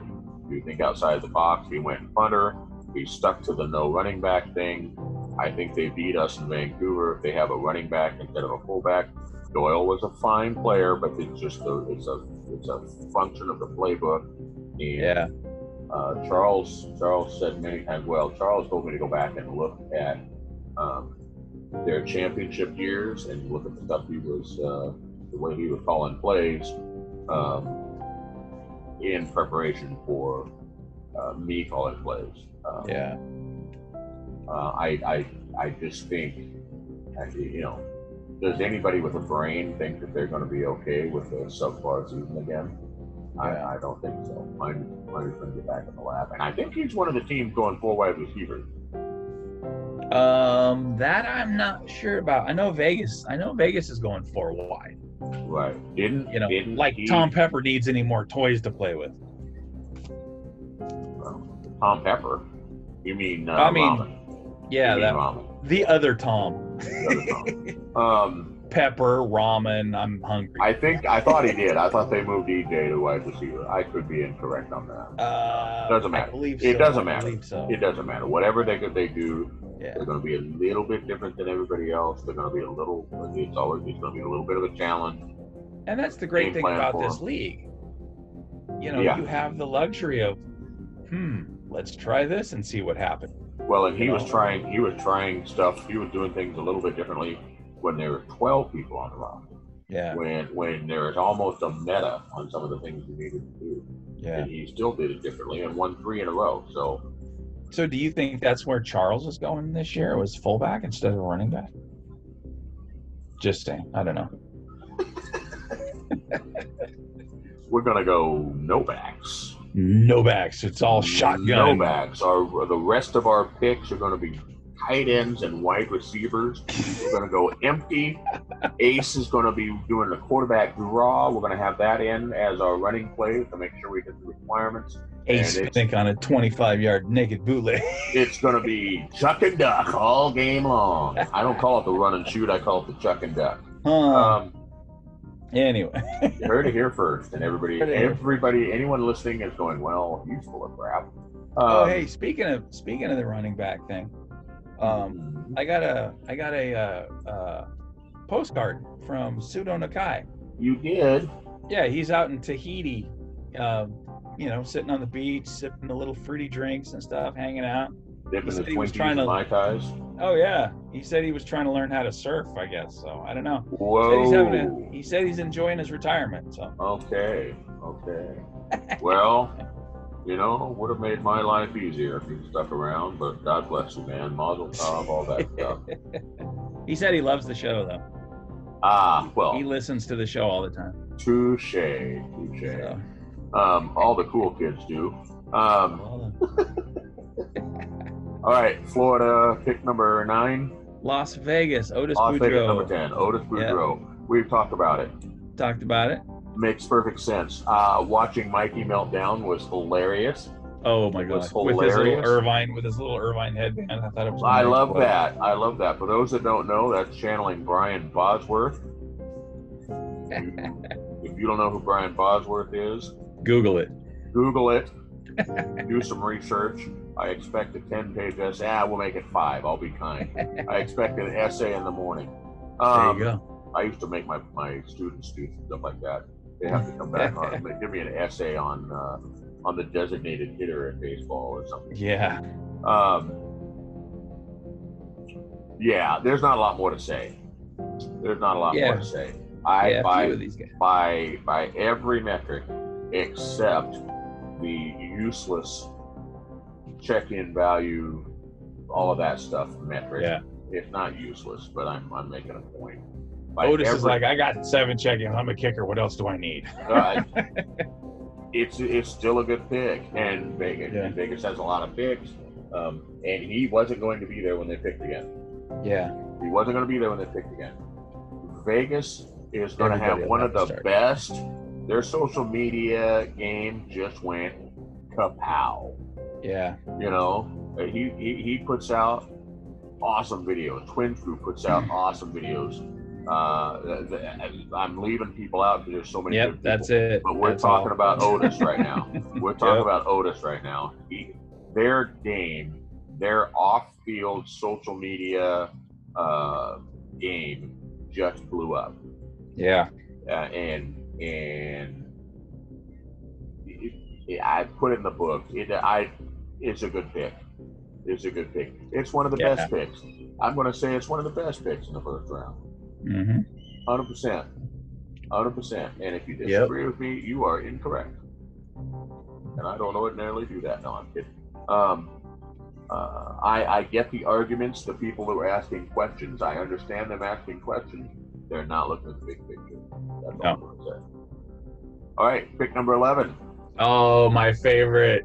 The Krim Reaper. The Krim Reaper. Yes. The Krim Reaper will be in Mexico City. This is another one that I almost spilled because he and I DM'd in the morning and he said, hey, Mexico City was Chaplin. How do you not root for this guy? How do you not root for the Krim Reaper? The great name, great guy. We've had him on our show before. Yeah. You know, it's just he's gonna do wonderful things. I think some people are put off by his antics, and they need to try to understand he's having a good time. Yeah. And he means no harm at all.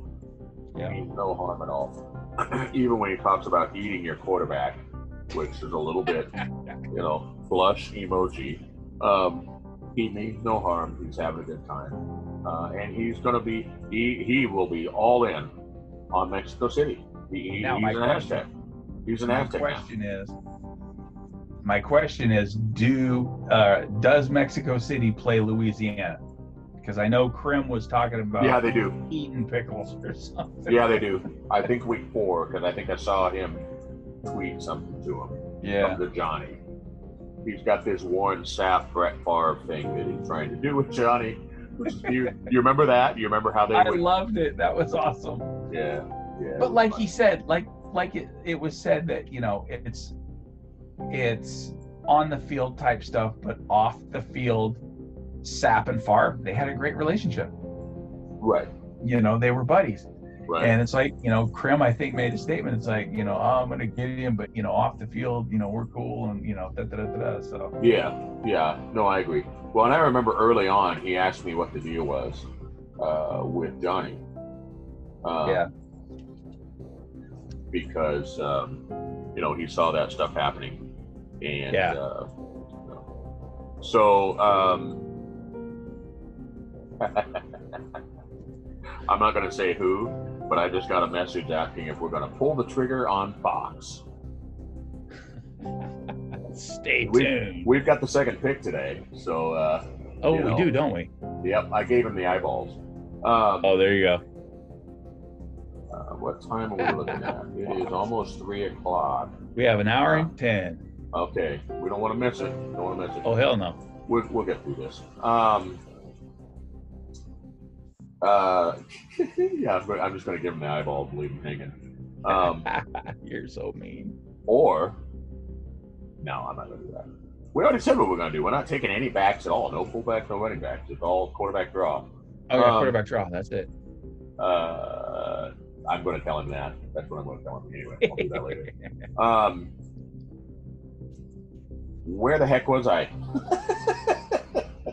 Oh, we're headed to St. Louis. We're on Andre. We're moving on. St. Louis. This is my surprise of the draft. Yeah. This is my surprise of the draft. I mean, if you look at the roster that they have already, they are decked out with defense.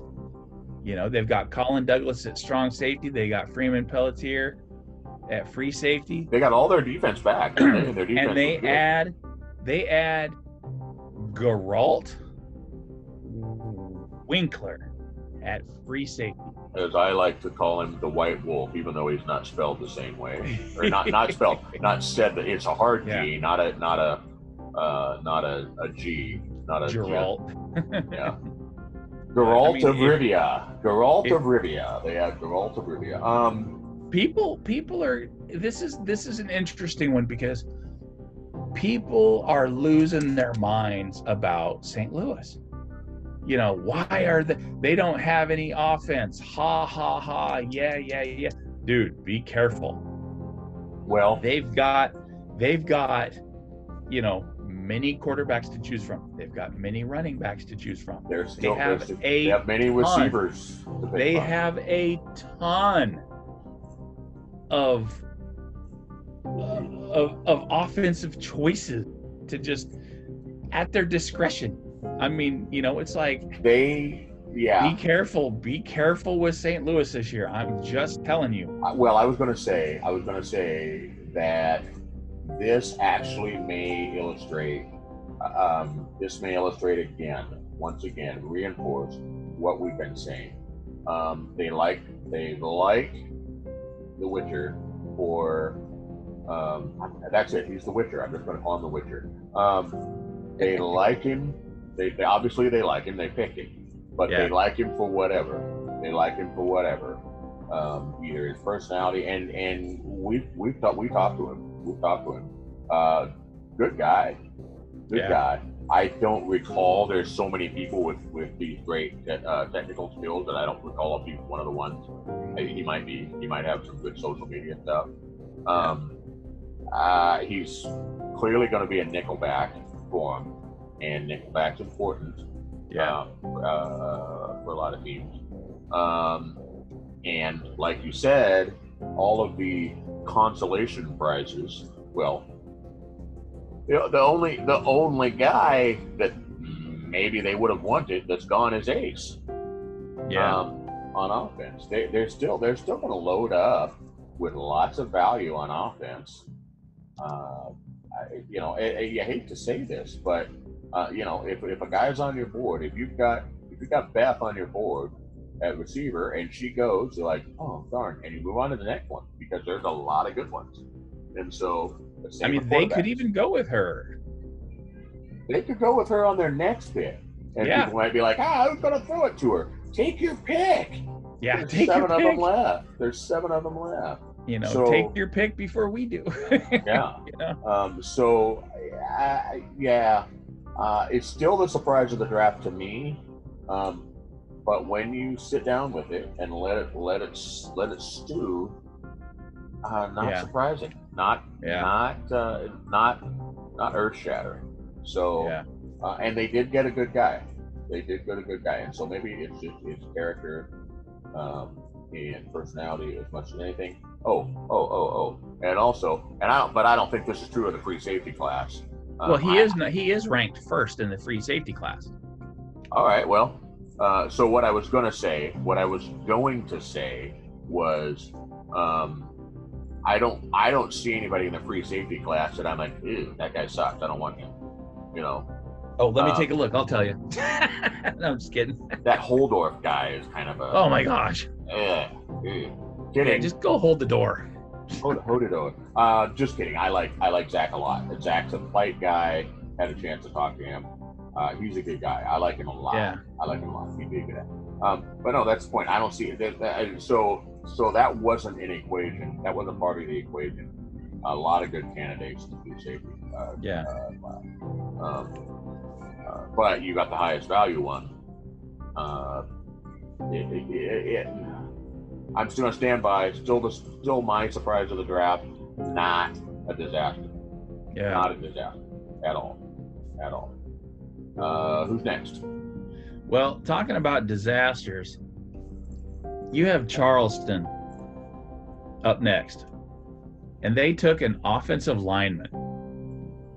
Now, the term disaster that I am using right now is for the defenses that they face. Right. Because Keith Swearingen with an offensive lineman, shades of Sudo in Vancouver with two offensive linemen.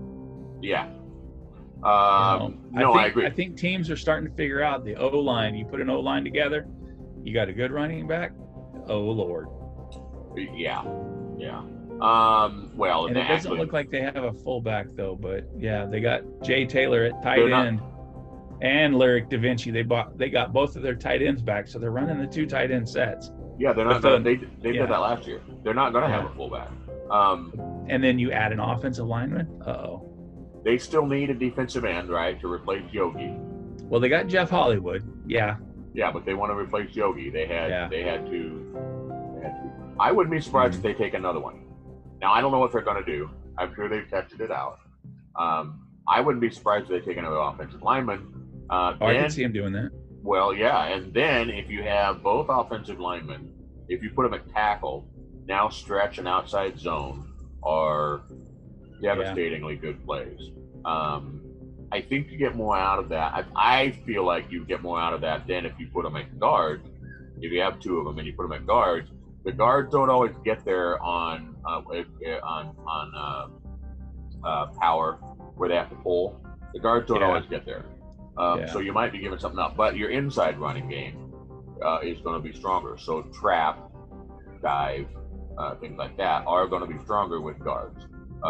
If they just put them at center, and I say this that way. I say take two because take more than one because I anticipate them trying to balance them out. They could, if they wanted, take this one, put him at tackle, and whenever they run that way, they're a little bit stronger. They could do that. I don't see that happening though. I think if you take one, you take two,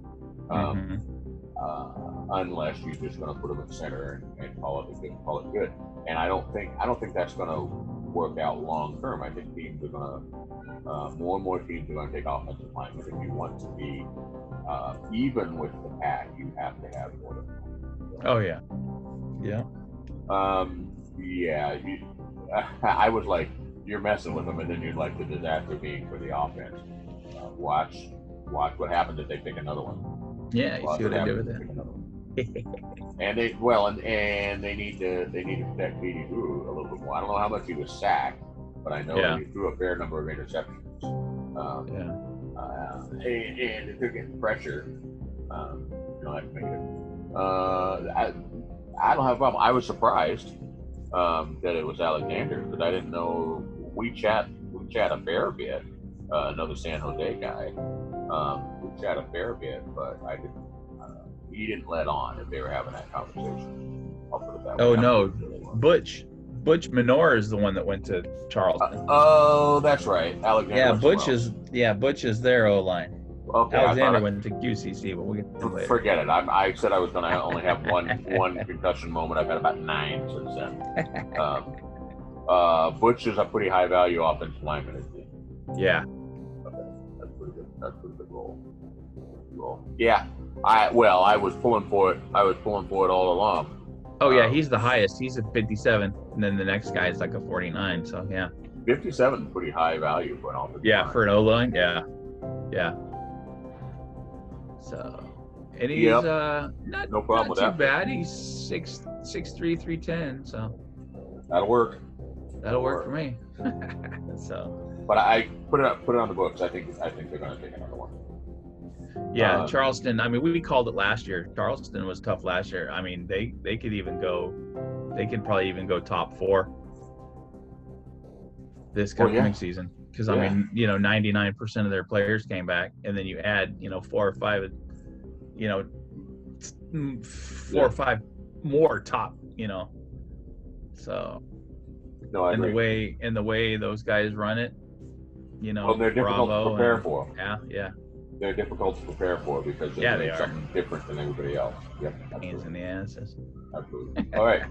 Who's up next? I lost track. Jacksonville. Rain Row.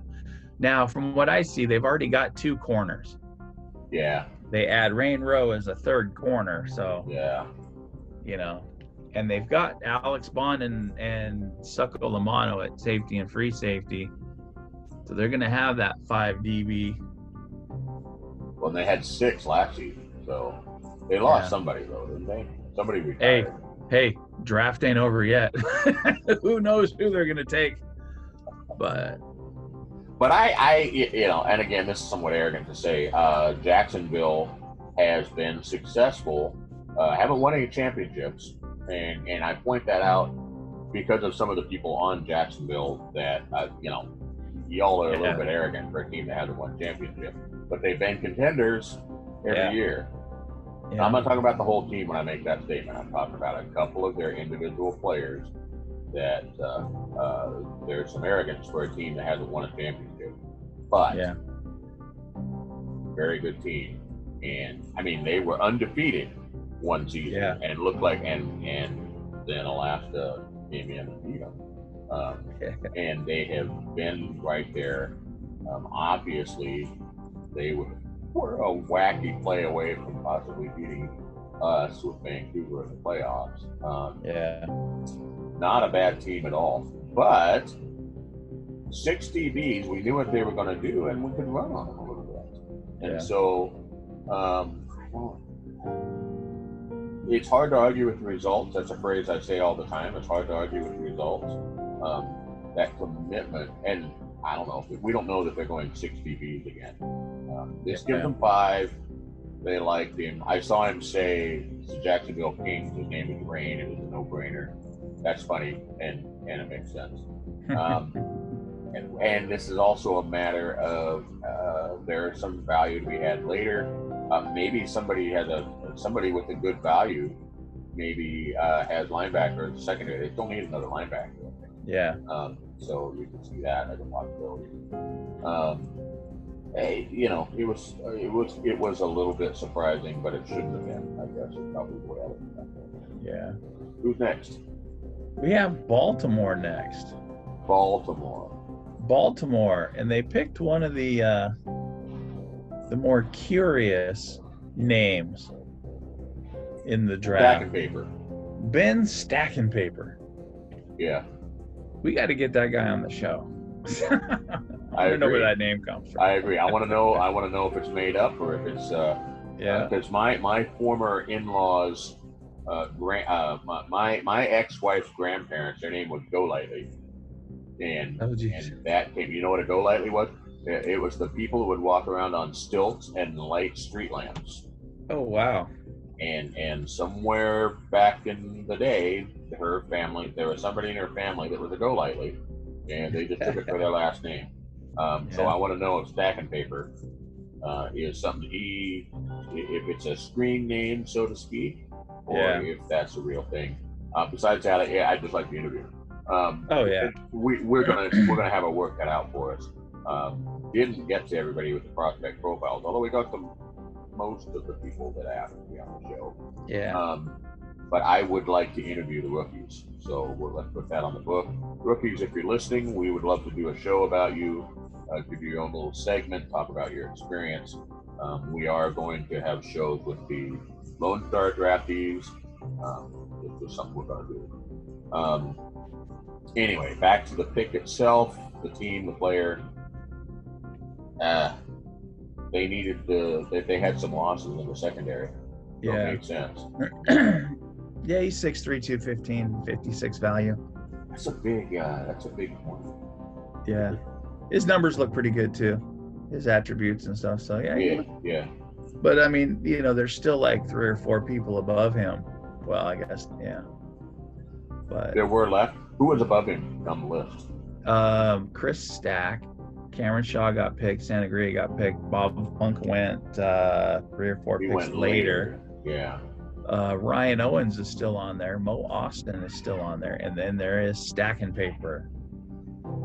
So all those guys were above. Yeah, but I'm wondering if maybe owners talked to some of these guys, and these guys were like, "Well, you know, I know I'm a corner, but you know, I'm kind of hoping to play, you know, a different position." That could be. So. Yep, that could be. Owens, I don't think Owens has, because again, San Jose plug. Owens is a good prospect. Owens a lot. I think Owens goes in the second round. I do too. I know we've talked about him at Lone Star. And who are we going to pick again? I forgot. We're going to pick. That's who we're going to pick. Oh, Skeletor! You need me to say it again? Skeletor P. Funk. Well, yeah, that's who we're picking. Yeah, that guy. Skeletor P. Funk Jr. Oh, there we go. There we go. Yeah. As backup quarterback. There you go. Yeah, I mean, you know, I remember a couple of things. I got it wrong because I sucked at that game, but I remember a couple of things. I didn't have the team layouts and I could see stuff. There were a couple early on the screen because I had the show going on my TV in front of me, muted, while I had the laptop up when I was doing the show. And yeah. I saw early on a couple of them. I was like, no, they don't need that position. And well, so like the team before, you know, Baltimore's got two corners already. Right. Oh, right, so right. Stack will make three. So stack. He stacks him up. Stacked him up. And then you know, they got Low Shot at strong safety and Giovanni Bolt at free safety. So yeah, Bolt. I thought Bolt left. I thought Bolt retired. Or was it Kaz McFly? Kaz McFly retired. Oh, okay. Yeah. Okay. So yeah, so yeah. He so basically you could kind of say that Baltimore is stacking their secondary. Wow. I cracked myself up. Wow. I'm glad you cracked yourself up. All right, that's a little funny. That's a little funny. I'm gonna come on, you know that's funny. It's a little. That's funny. Some funny stuff. It's a little bit funny. I don't care who you are. That's funny. All right, who's next? Alexander Netrauer. He was our. He was a San Jose guy. He was our San Jose guy. Yeah, he's the one I had. One of the many San Jose guys that got picked. Four, as a matter of fact. Only Birmingham. He's a big boy. He's a big boy. He's 6'4", 324. So 324. 324. He's gonna be pushing fools around. Wow. Yeah. So, wait. Where did he go? What happened? Where did? Oh, Queen City. Queen City picked him up. Queen City already has. That's where we thought the other person was gonna go. That's right. Tina. Yeah, we thought Tina was gonna go there because I guess there's another person there that has Begin as their last name and they might be related. Yeah. So we'll just stick with that. You could see her later. Oh yeah.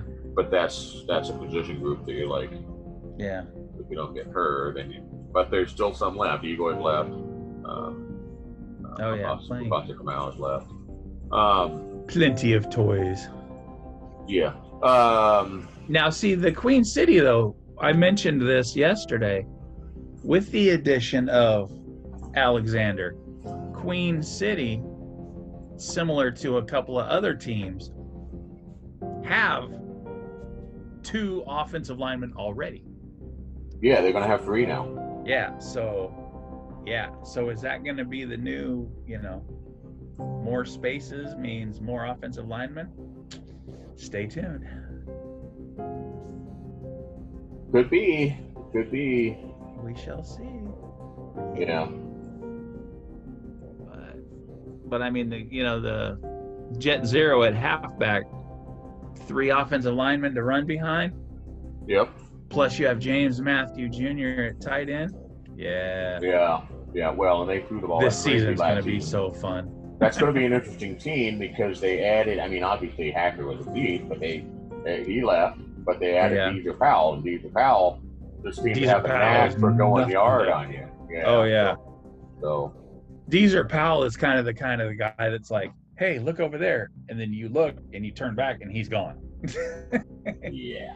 He's in their end zone dancing on your freaking logo. Or should I say dancing on our logo with the logo, Chris Curtis. Oh, wow. You're in a roll. I'm a roll. Dad jokes today. Wow. I can't. Yeah, I don't have a lot to say about that pick. I think it's a fine pick. Surprised me just because, like I said, I didn't know that Alexander was getting much action. But we have talked, and I said, you be reaching out to teams and offensive line. If you're willingly playing offensive line, that's going to move you up some boards. So. Mm-hmm. Oh yeah. All right, who's next? Oh, here we go. Here is my number one moment of the SFL season 15 draft. Vancouver picks Michael Percoco, defensive end. When Percoco started clapping and he brought out that picture of Andy, we all died. That was funny. It was funny. Awesome. I mean, I knew Andy was a handsome devil, but in an 8x10 framed, I just want to know, was it autographed? I don't know. That's the question. Was it autographed? That's a good question. So we may have to find that out. But that was a great moment. That was a great moment between an owner and a player. And that's what this league is all about. Yeah. And he may get a lot of crap. He may get a lot of, you know, whatever. But Andy, he's the league, man. He's the league. He does what, you know. Again, publicly. Andy does get a lot of crap. And Andy, if you're listening, you bring it on yourself sometimes, bro. But Andy gave me a shot. He was very good to me. And I'm going to say it again. He loves his team, he loves his players, and he loves the league. And it was not an easy choice for us. No, it wasn't. And in Vancouver, and everybody in Vancouver, we loved Vancouver. Mark Lopez, Pepper, Pratchard, Maddox. I really like Dean. Oh yeah, Killian. Can't forget the BK. Brad Killian, the Burger King. Love those guys. Love those guys. We had a good time in there with a mustard pizza, all of that jazz. Lee. Lee and I got to work together with San Jose. And they have fun in there. And Andy is good to his players. The pick made sense. Brackett moved back to linebacker. Oh yeah. And so do you think they take another defensive lineman, or do you think they go 3-3 on the front seven? Because I mean, they've already stacked. They've got two safeties, corner, free safety, corner. Their defense is going to be tough. Well, Andy likes defensive backs. They just got DeAndre Washington too, so DeAndre's no slouch. DeAndre's going to go out there and hit people. Yeah. So DeAndre and Brackett at linebacker. Yeah. It's hard to say with three extra roster spots. I am sure. I said it yesterday on the show. I am sure that Andy's looking to replace the offensive lineman. Oh yeah. He was groundbreaking in that. I'm sure Andy's looking to replace the offensive lineman. Yeah. And he should. And Redford will put up pseudo-like numbers. Running with that kind of offense. I saw them. They had tight end, but Andy already has a tight end. They got Dan Daly. So they have tight end. I could see. I think Andy's willing, especially looking at last season. I think Andy's willing to take some risks and do things a little bit differently. So with those extra three picks, I'm guessing. It's purely speculation here. I'm guessing that was seven. Looking at 17, if we just had 17, Andy tried to replicate what he had last season. Yeah. So the same setup: two linemen, two linebackers, 5 DBs on defense. The offensive setup we saw. So I would guess that. So then he's got the three extra picks. So the question is, fullback. Kicker. You think Andy goes kicker this year? No, I don't. I don't think he does. What I think he does is he tries with 17 to have what he has, and it doesn't have to necessarily say he could do this in the supplemental. But I'm just trying to give the blueprint of the team. It's what I think. Is what I think he does. So it's the blueprint of the team last year. Like I said, those three extra picks. Where do they go? One of them goes to either a defensive line or a linebacker. I would guess a defensive line. Yeah. I would guess another defensive end. So salary cap wise. Right. Well, and I'm sort of ignoring the salary cap anyway. I'm talking about pure velocity. He could pick up a defensive end in the supplemental just based off of. It's still an improvement over what we had last season, having a non-contract there that never progressed. So I could see that. I could see that happening. I could see a fullback or a second tight end. Ooh, there you go. If you remember our offense, we had Phil Cost got a fair number of receptions as a second tight end. So I could see that, and then I could see that third linebacker. Okay. And if you put me in a headlock and told me to pick, that's the construction I think Andy's going for. Yeah. So last season's construction, an extra lineman, defensive end, and an extra linebacker, and then a second tight end, because we had plays that we ran that second tight end would get some catches. He could go fullback, but because Andy in the draft last season was kind of making fun of the fullback thing, and he had a point. He was just talking about the playbook as a feature back. A fullback for me, I'm sorry, Phoenix Jones, I love you, bro, but I ain't giving you 15, 20 catches a game, touches a game. Yeah. I'm not doing it. You're going to block doing it. Me. You are blocking. Yep. You are blocking. And I'll give you 5 touches a game if I have any control over it. Now, as they progress and become more of a weapon, and Phoenix became quite a weapon. He was quite a weapon. Then, we'll see. So, Andy might, he could do fullback. But I think what I just said is the idea. I could really see that. And that's a scary equation with Vancouver.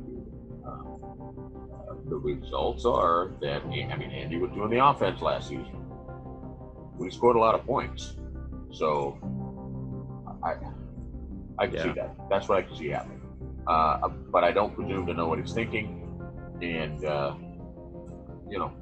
it's going to be fun to watch. It's going to be fun to watch. Of course, I'm always going to be watching Vancouver. I'm always going to be rooting for Vancouver to see how they do. Unless they're on our roster for that weekend. Well, even then, I'm going to be cheering for them. I'm going to want to beat them. That's just the name of the game. Yeah. I can love you and still want to kick your ass in the game. I loved my ex-wife. I wanted to beat the crap out of her in cards. That sounds so bad. I wanted to defeat her playing cards. Good God. Stay away from me, you cancel freaks. Cancel culture freaks. Leave me alone. Anyway, Vancouver. I am rambling today. Vancouver. I get it. Made perfect sense to me. And it was a fun moment. Oh, yeah. Fun moment. Who's next? Now we have the SFL champs. Atlanta Swarm. They select Billy Ray Valentine, defensive end.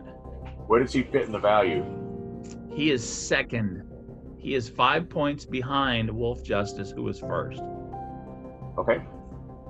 I can see that being 6'5", 270. I could see that being a salary cap choice. Yeah. Oh yeah. Plus with Atlanta, they only have defensive tackle, Big Swole. I know. Yeah. Think about how good he was. Now he's got a defensive end next to him. Oh yeah. Well, plus they had Dylan Rowland and Aquinas Shine behind Swole. Which they still do.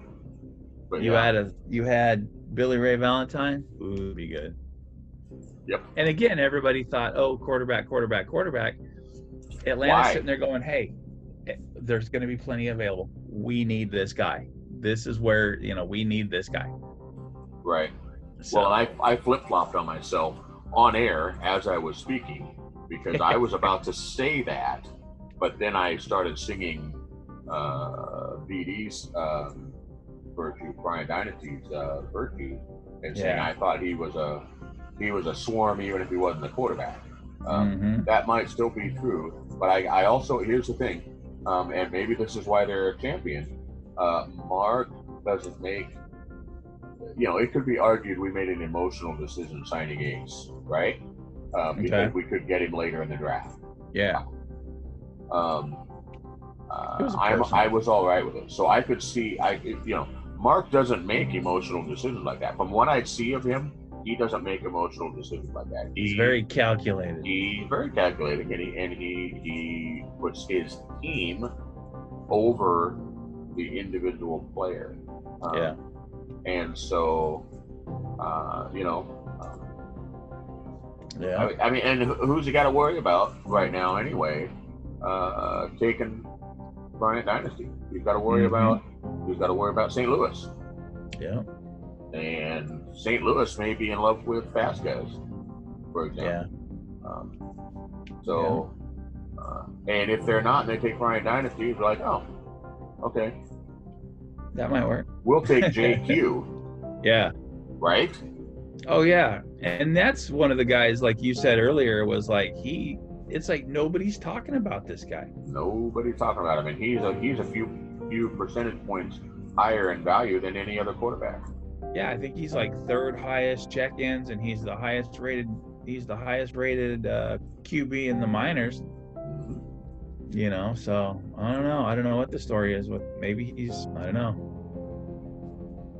No idea. Storylines. Yep. So. Yep. All right. And well, we're back to Fort Worth. Yeah. It should have been my girl KT Harrell, but it's Taco Sicario, and I could probably understand because I think there's a. Isn't there another Sicario that plays for? Nacho. Not sure. Let me look it up. Nacho. Check. Let me look. Yeah, there it is. Nacho. Nachos and tacos. Hey, he put making me hungry. He dropped my wife. Right? My stomach's growling. I'm getting food before this thing. We're gonna have to wrap this thing up. I'm telling you, we got the draft show coming. So kicker, like we said, it was like we said earlier. It was just who is available. Who do we want? You know, everybody else we can get later because we have 800 picks. Right. They have like 9 or 10, 10 picks to go. Something like that. Yeah, they're going to be picks 1, 2, 6, 7, 9, 12, 13, and the fourth round is going to be them, or the third round. Maybe they're reading the tea leaves. They're like, I'm going to get picked elsewhere. Yeah, we'll get her. We'll get her with our fourth pick. Oh yeah. So. And she's like everybody else in that clan, classy. She's not gonna get her feelings hurt about getting picked fourth. Oh yeah. I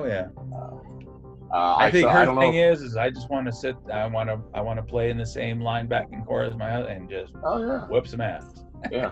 I don't know if you saw Eddie's little video he dropped this morning, but he said he was talking about not getting caught up with where you get drafted, but get drafted. Yeah. And I definitely she's not gonna care where she gets drafted. So. Yeah. So and I didn't think about this, but I did see Andy in chat say something about it. He got dragged a little bit. But I mean if you're an owner and you know that Taco or that Nacho wants to draft Taco, are you going to pick him ahead of him just to be a jerk? Yeah. Because you figure what's going to happen. I'm going to be with your team for 1 year and then I'm out. Yeah, then you dip. I mean, that's kind of rude. That's kind of rude. I saw Tom say he told his kids they can play anywhere they want. And then he would destroy them on the field. But Tom's funny. I did see that, and maybe that was the only response to Andy that I saw. Yeah. But I thought some of the responses were, I was like, well, doesn't Andy have a point? I mean, I would think that's kind of a jerk move. So they maybe could have gotten Taco at another time, unless it's just been put out there that Taco's like, go wherever I go, it's fine. And so they're like, oh, well, it's fair game. So it's possible. Yeah. I don't know why you take a kicker that high unless they have other skills. Maybe he does, and I don't know about him. I don't spend much time in general chat anymore other than to just peek in and see what kind of is happening. Is Taco Nacho's son? I think it's like nephew or cousin. But I could okay. Be, I mean, the wife could have had something, you better pick him or I'll choke you out. I don't know, something like that. Like, hey, you know what? I don't mind having to sleep on the couch. It's like camping. Whatever.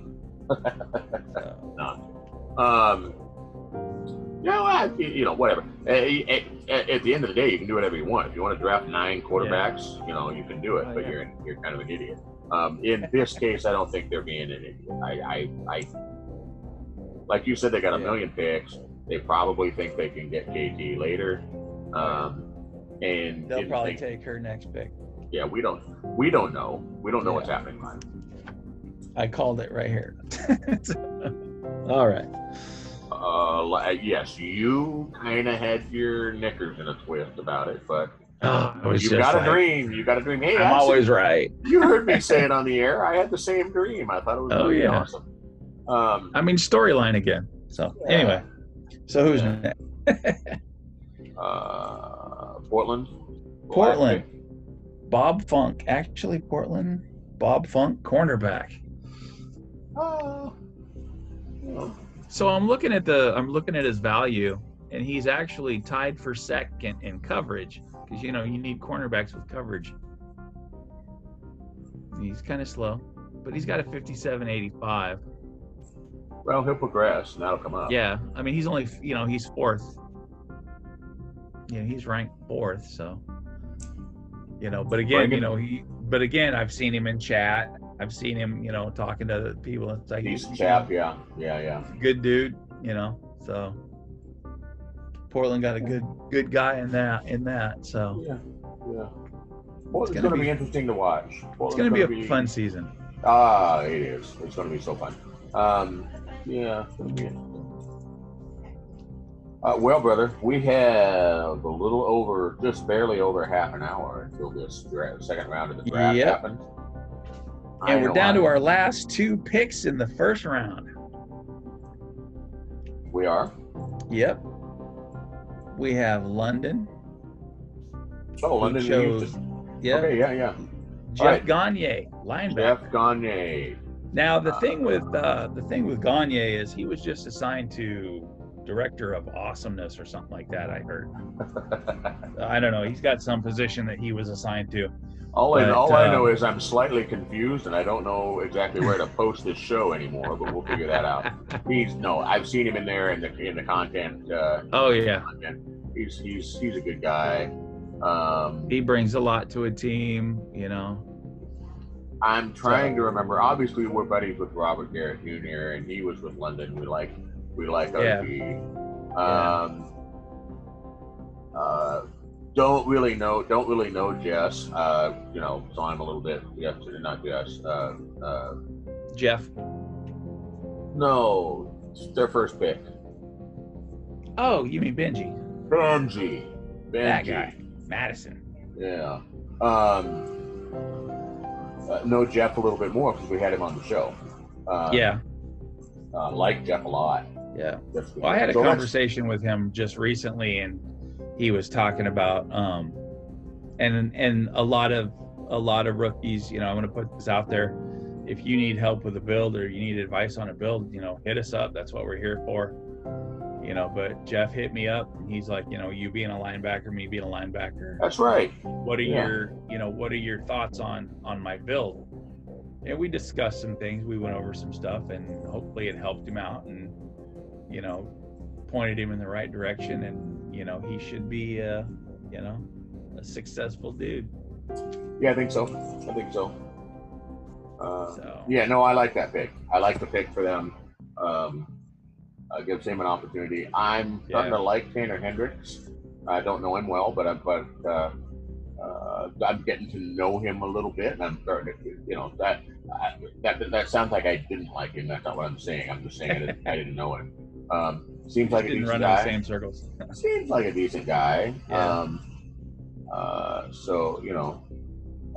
London, not a traditionally successful team. Maybe they can turn it around. Maybe it's the start of something. Yeah. London. So London's. Yeah. Yeah. You want? It's not. I don't think it does the league. It's not good for the league to have bad teams. Yeah. London's an odd one, aren't they? Because sometimes they play up. and we would surprise you. Yeah. And then still end up with those. Yeah. But a good pick there. Well, like I said, again, for the 800th time, it's going to be a really interesting season to see how it unfolds with all the new roster spots and stuff like that. So, and so finally, the last pick of the first round, which was kind of an interesting one for me, because Houston, they took Wolf Justice. Yeah. Defensive end. Now, I didn't think, and I think a lot of people will agree with me, I didn't think Wolf Justice was going to fall that far, because he's the top-rated defensive end. So, you know, no disrespect to the others, but, you know, it's like, again, you can't base it solely on value. You know, maybe there was just something that, you know, other teams that took defensive ends, you know, we're looking at. Yeah, I can see that. That might be. It's not the same thing as some of the run on some of the defensive tackles, where I think maybe some teams were saying, I don't want to get stuck with somebody else. I'm not thinking of any defensive ends that I think not so much. Yeah. Well, Houston's defense just stepped it up with Brody Gulch and now Wolf Justice. Oh yeah, it's a big pick. I still think there's going to be a defensive tackle coming, and there's one that I have in mind that they might not be afraid to take a shot at. That'll be unfortunate for them if they do, but maybe they feel like they don't have to worry about it because guys like Igor are still on the board. Guys like Mafasa Canal are still on the board. And you start getting into secondaries, and maybe there's people that'll play. Mufasa. Right.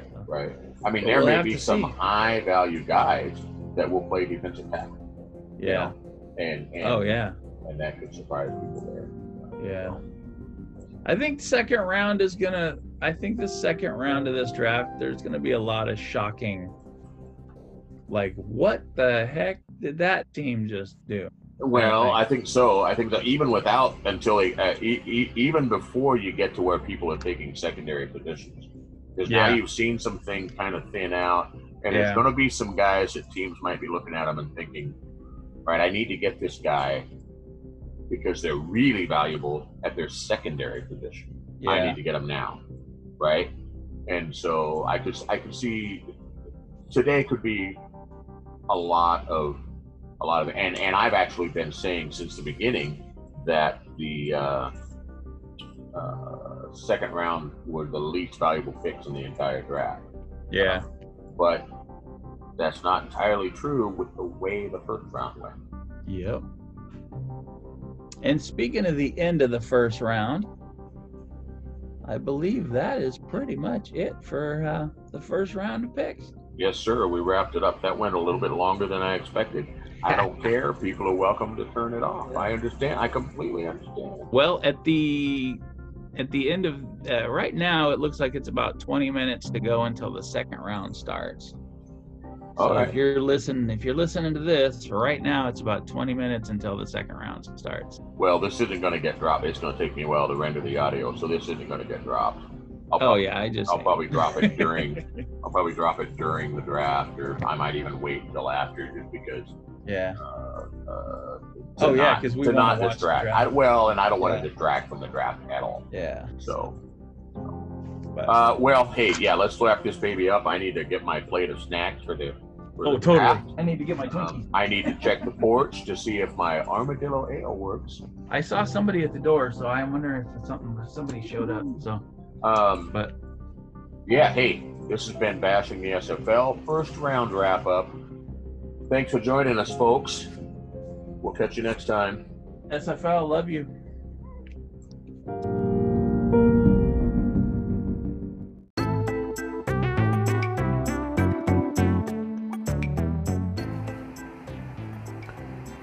Another fun episode with my good buddy Doug. Really enjoyed introducing all of you to Ace. Had fun talking about the draft. Hindsight's always 20/20, isn't it? pretty smart when I'm looking back, aren't I? We're going to drop one for you about round two, hopefully tonight, later tonight, after rounds 3 and 4 have happened. Then tomorrow we'll do, or the next day after, we'll do one on that. And then we've got a couple days off. I will be introducing you to the Lone Star second round picks, Thomas Smith and Hugo Reynosa. And we've got a lot of good stuff to look forward to. We're going to be doing some episodes with other rookies, as I mentioned in the opening, and a post-draft, post-draft wrap-up with some GMs and the like. Going to be a lot of content coming out. Hopefully you like some of it. Hopefully you like all of it, but I'm not picky. If you like some of it, I'm happy with that. But for now, our time together has come to an end. So as always, good luck and God bless, my friends.